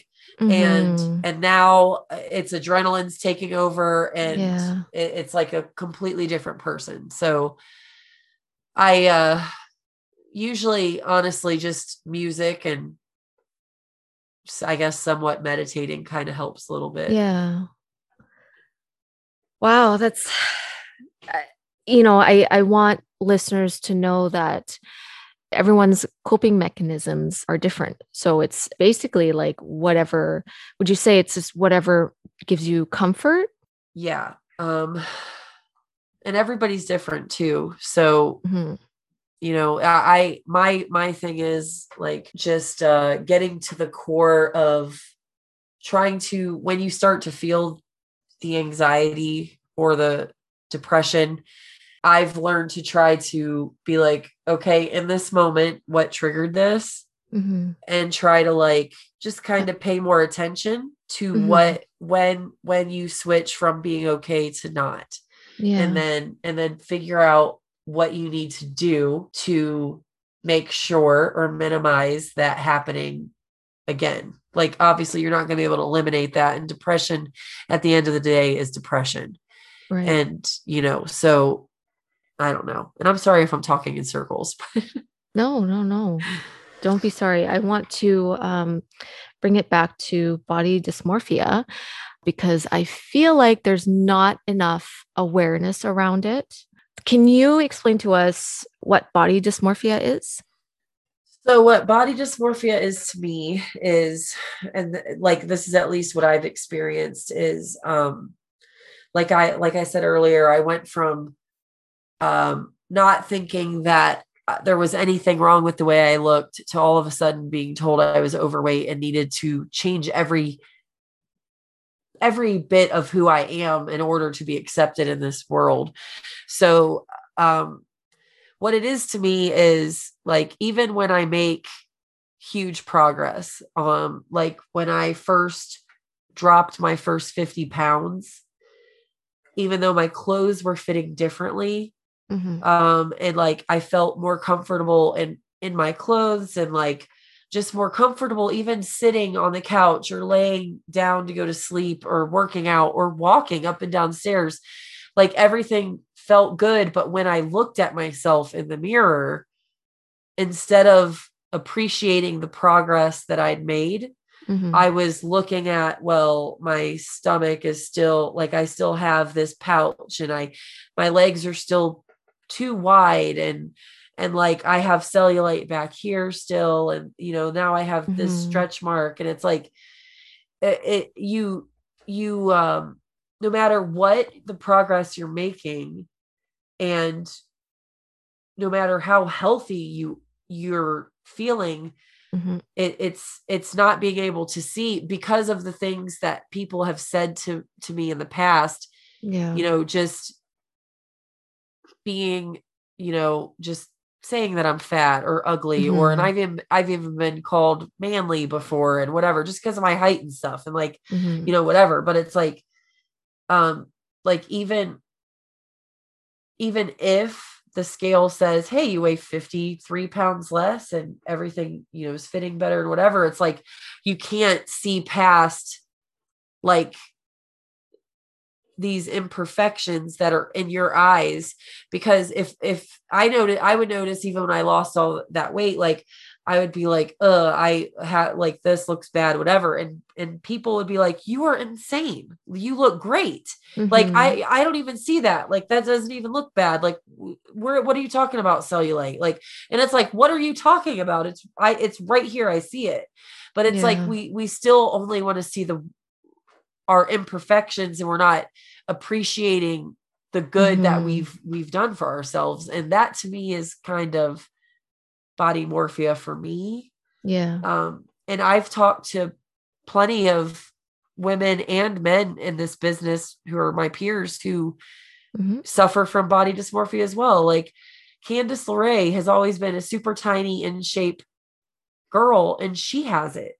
And mm-hmm. it blows my mind, because it's like, you're just this tiny little thing. And it's like, you're grabbing at your stomach saying that you feel fat when you have abs. Like, and that's the type of stuff that breaks my heart. And it's like, and it's because of things that people have said to her. Yeah. And like, you know, and like one of my friends in wrestling is Eddie Kingston, and me and Eddie Kingston had a conversation at an AAW show one time, like in the back about like, he suffers from it too. Like it affects all of us. Like, mm-hmm. Yep. Anybody who's in entertainment and under the public eye. And I could say this because he has said this in public before, but Josh goes through the same thing too. It's not all the time, but you know, like he looks amazing. He looked amazing before to me. And even so, like he says, oh, you know, do I look okay? Like, did I lose it here? Cause I really don't feel it. I don't see it. Yeah. See. And I need to stop this reaction but it blows my mind each time.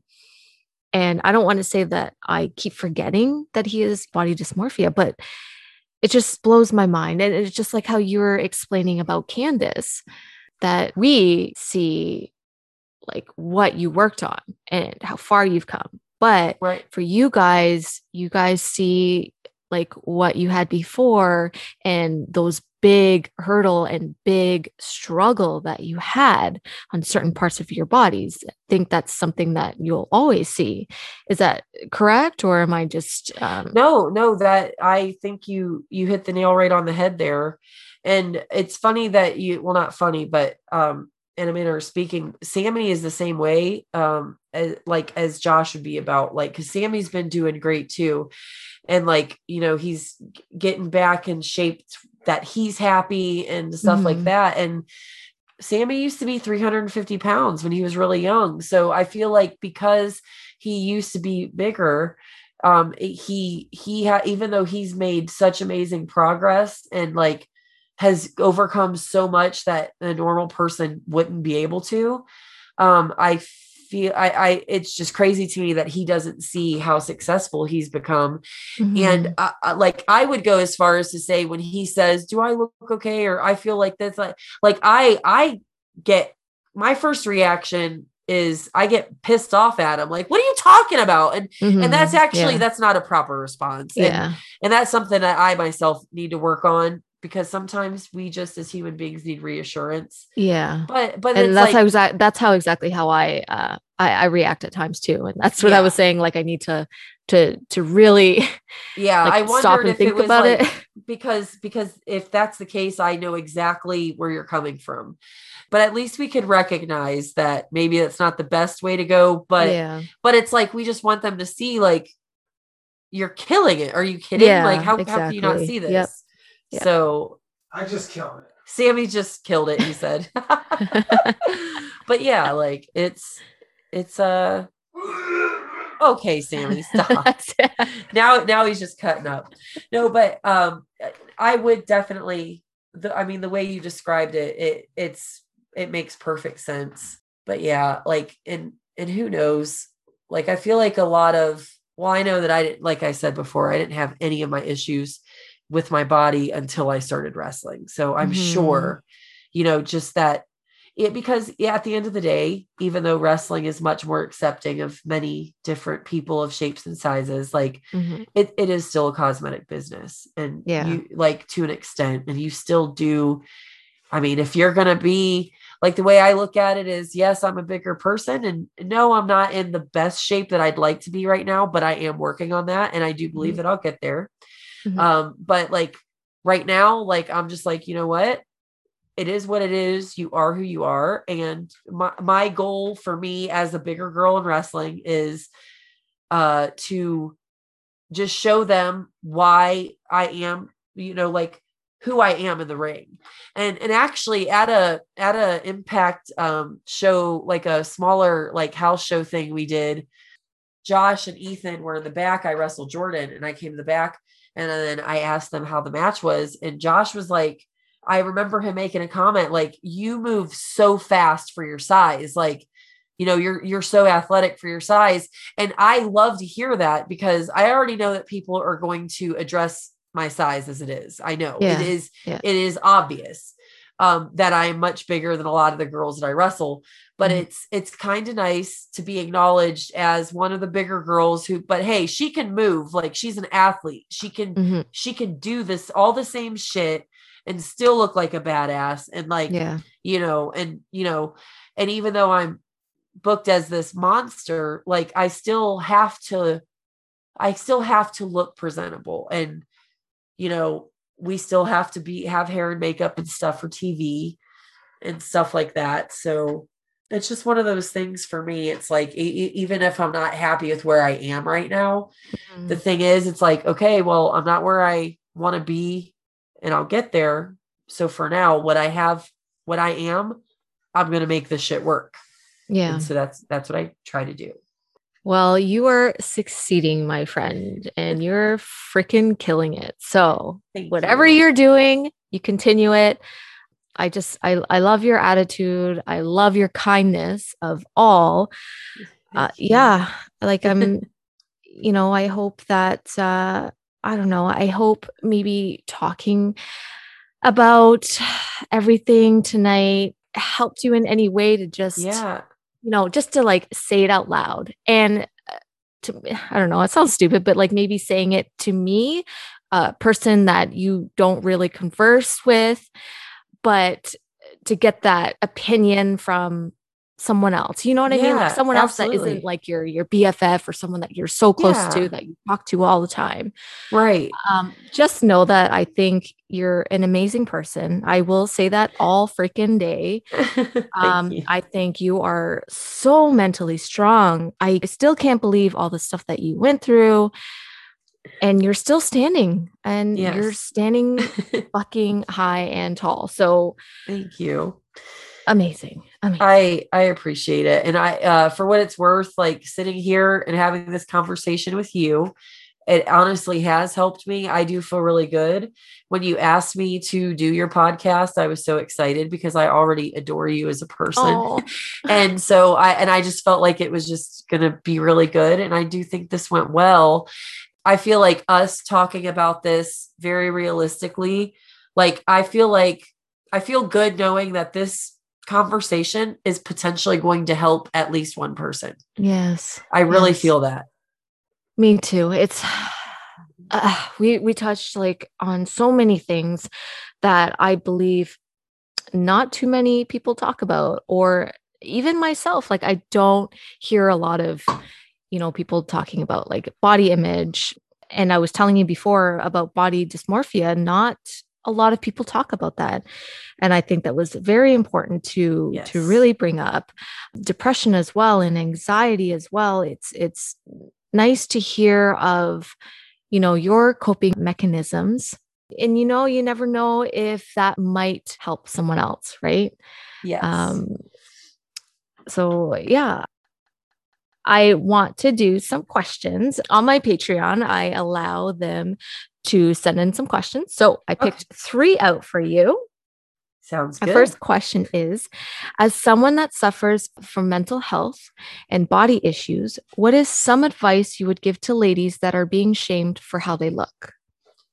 I think that my biggest advice, especially for young ladies that are going through this particular thing, because like I said, I've gone through it since I was 17, is to do your best to, and I know it's easier said than done, just understand that these people that are shaming you, for whatever reason, they themselves are going through something, and they are not happy with who they are.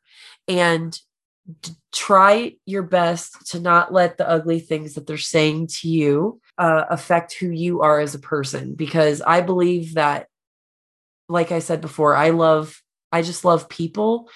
And I think what makes us as human beings so special is that we are all individually so different, and you should accept who you are and love yourself. And the best thing you could do is just remind yourself that maybe they're going through something, and just do your best to be the healthiest, happiest you, and don't necessarily try not to focus on the negative.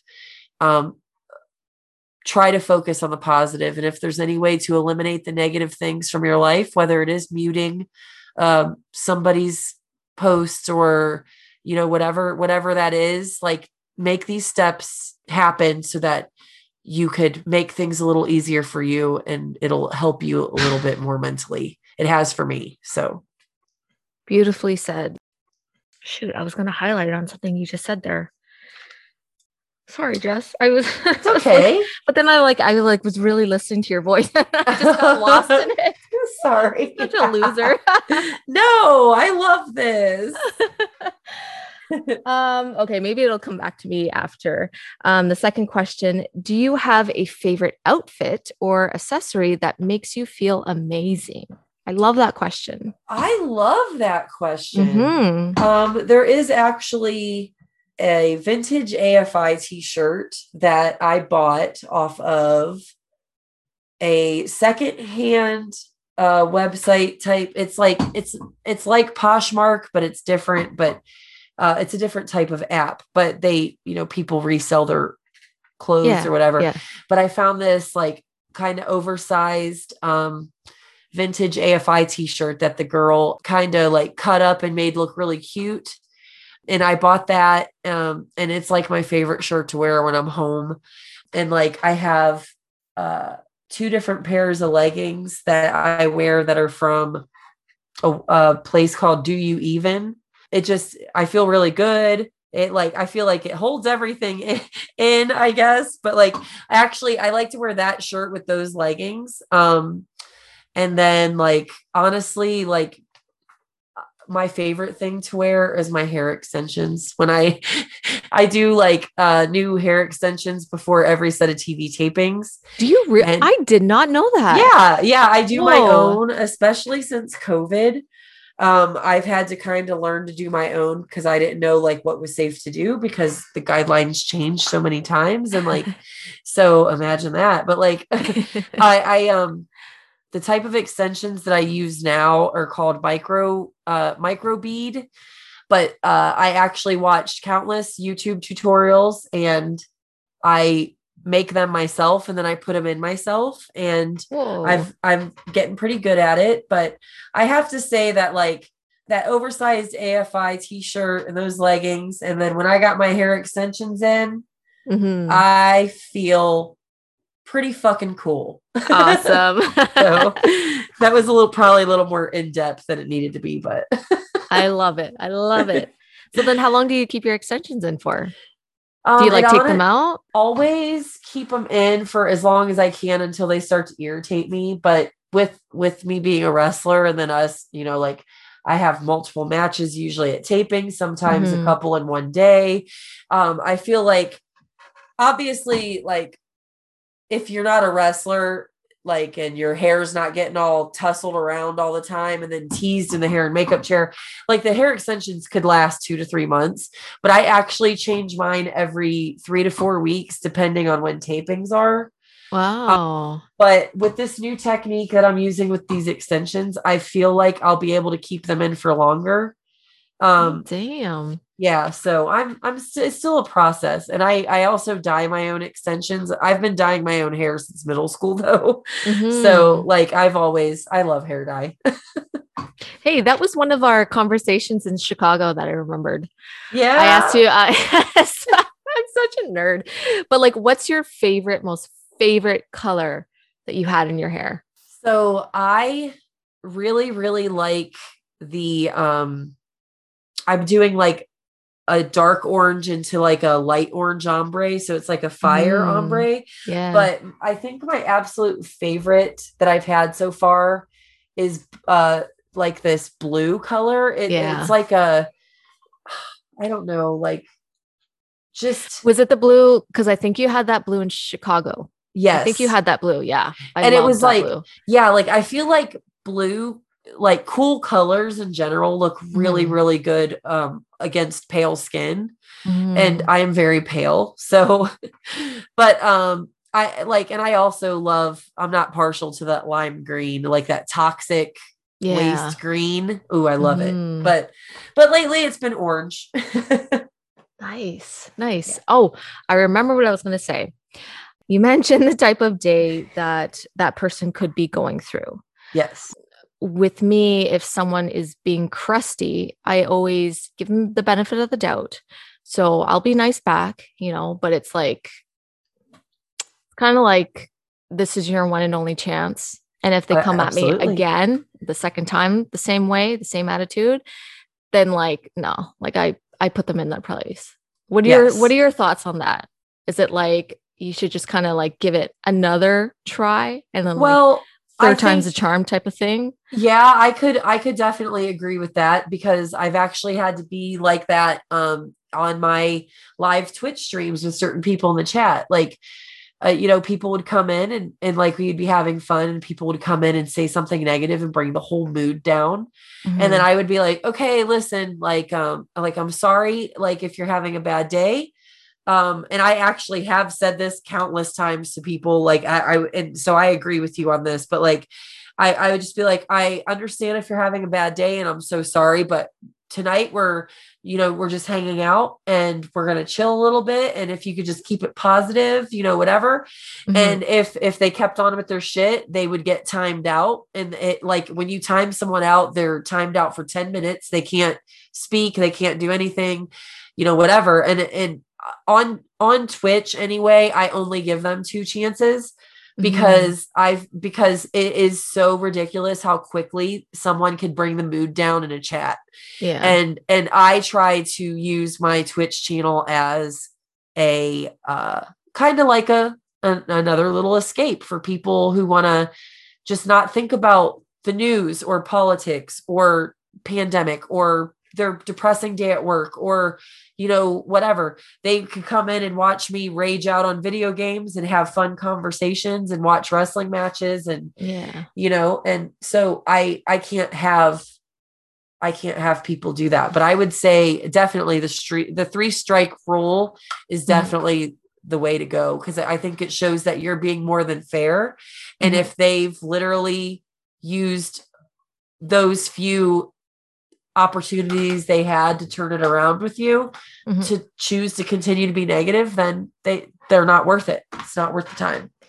Exactly. And since we're talking about Twitch as well, when I was doing playback, the Twitch show for Impact, yes, there were probably just like a handful of times, all different times, where someone would come in and be like, oh, who is this girl? And like start talking crap and stuff. Right. And like our show was to watch old TNA Impact shows and talk about it. Right. And so there'd be like, you know, newbies coming in and be like, oh, these two just can't shut up. I just want to watch, you know, I just want to watch this match. Right. I would just call them out. Like I read every single comment, right? Not only because like I want everyone to feel included and, you know, you're there to chat with everybody. Exactly. But like I called them out and pretty much like 100% of the time, I'd say their reaction would be like, oh, I didn't expect you to like respond. To respond. Oh, I didn't really realize this was live, or like if that was like their excuse or whatever, but it shut them up. It shut them up. Yeah. And you know what? That's what people need. And that's why I only give just that one last chance. You only have one chance. Right. You have one chance to be kind. You know what I mean? Yes. Is that sometimes people need to be put in their place because maybe they don't have that in their life. And I agree with that. Like, and it most certainly is like, if you're going to be able to say whatever you want to that person, don't be surprised if you get called out. Mm-hmm. Exactly. Okay, one last question.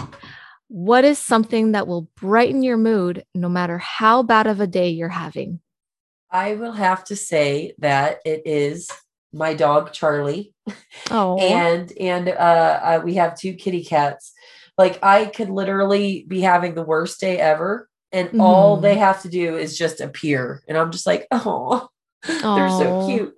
And like, I'll tell you what, when I was going through that little depressing spell with after, you know, that WWE stuff. Mm-hmm. I truly believe that my dog alone got me through that. He was on my lap, licking my tears, just didn't leave my side.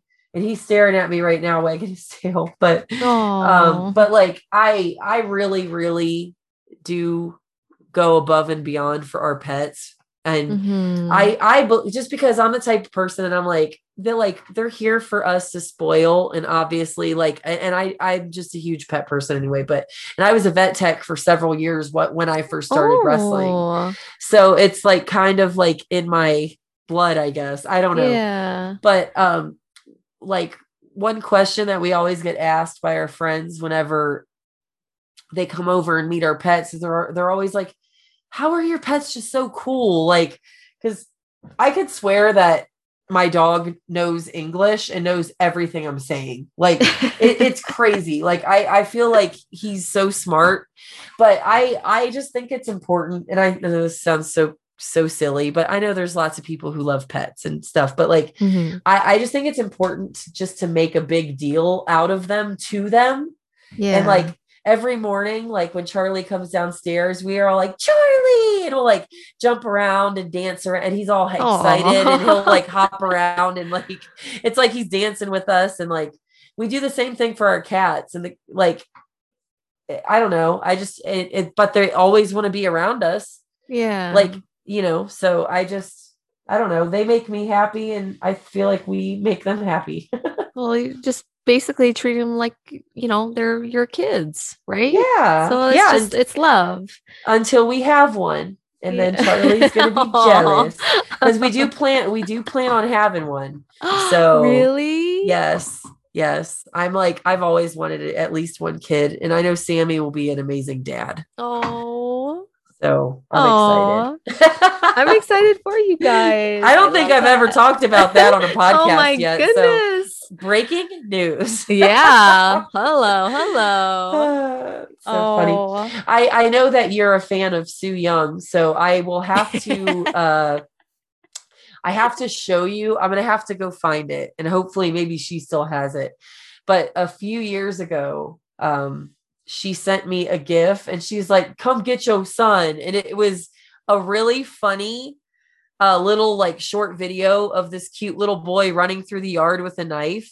Oh my God. But I know, but it's like, it's hilarious because the lady's like filming the yard and she's like, it's there's normal. Like a, yeah, just like an adult, there's like a party, like there's like I saw a beer pong table, but like they had a nice pool in the backyard, and then you see this cute little boy running with something in his hand, and the girl filming him is like, it's his mom, I think. She's like, what do you have? And he's so proud.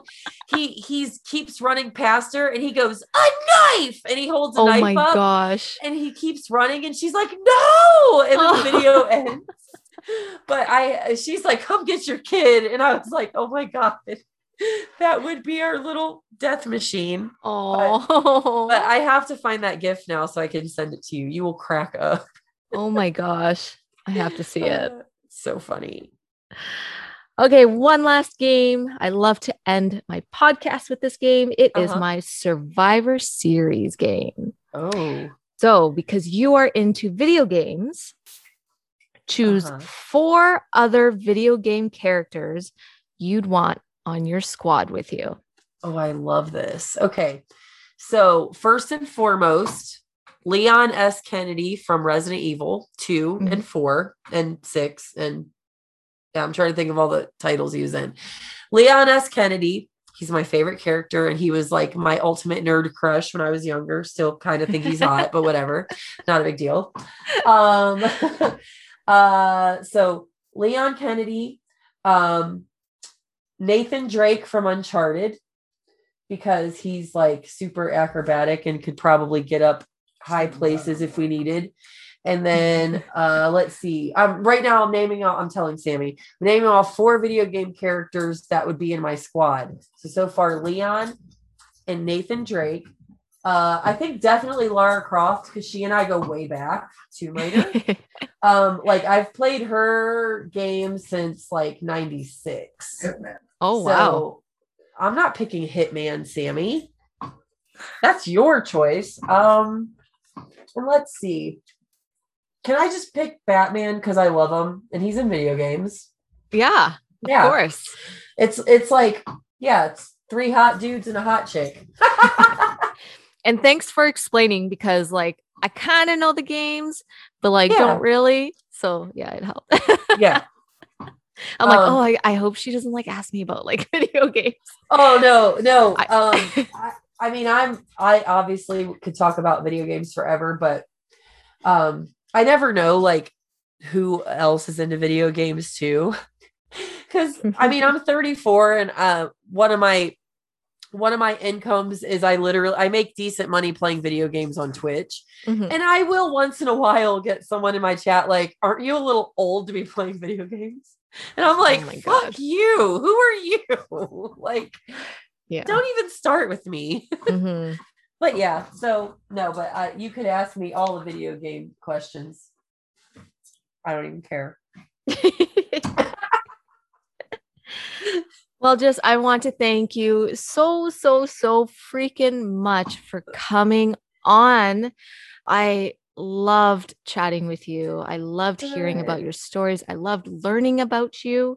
Yay. Can you tell everyone where they can find your Instagram, your Twitch, or any other things that you're on? Yes. So as I said before, I stream on Twitch almost daily, unless I have to go on the road for Impact. So I stream daily on twitch.tv/JessickaHavok, spelled JessickaHavok. I also am on Instagram at Havok Death Machine. And my Twitter is at Fear Havok, although you won't be hearing much from me on there. And I also do have a Patreon as well, where I post photo shoots, blogs, do-it-yourself arts and crafts for when I make my own entrance jackets. Oh my gosh, behind really? That's so cool. I'm actually working on a jacket right now that I started on my live stream yesterday. So, oh my gosh. Yeah, so...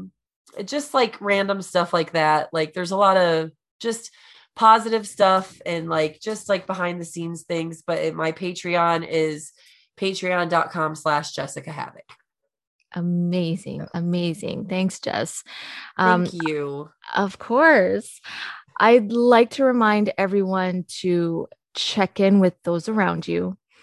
Whatever you're feeling, just know that those emotions are valid. And please express them, because it is super important for your mental health. Yes. You are not alone. Yes, exactly. I want to thank Jessicka again for coming on and sharing her stories, and thank you guys for listening. Until then, see you next Tuesday.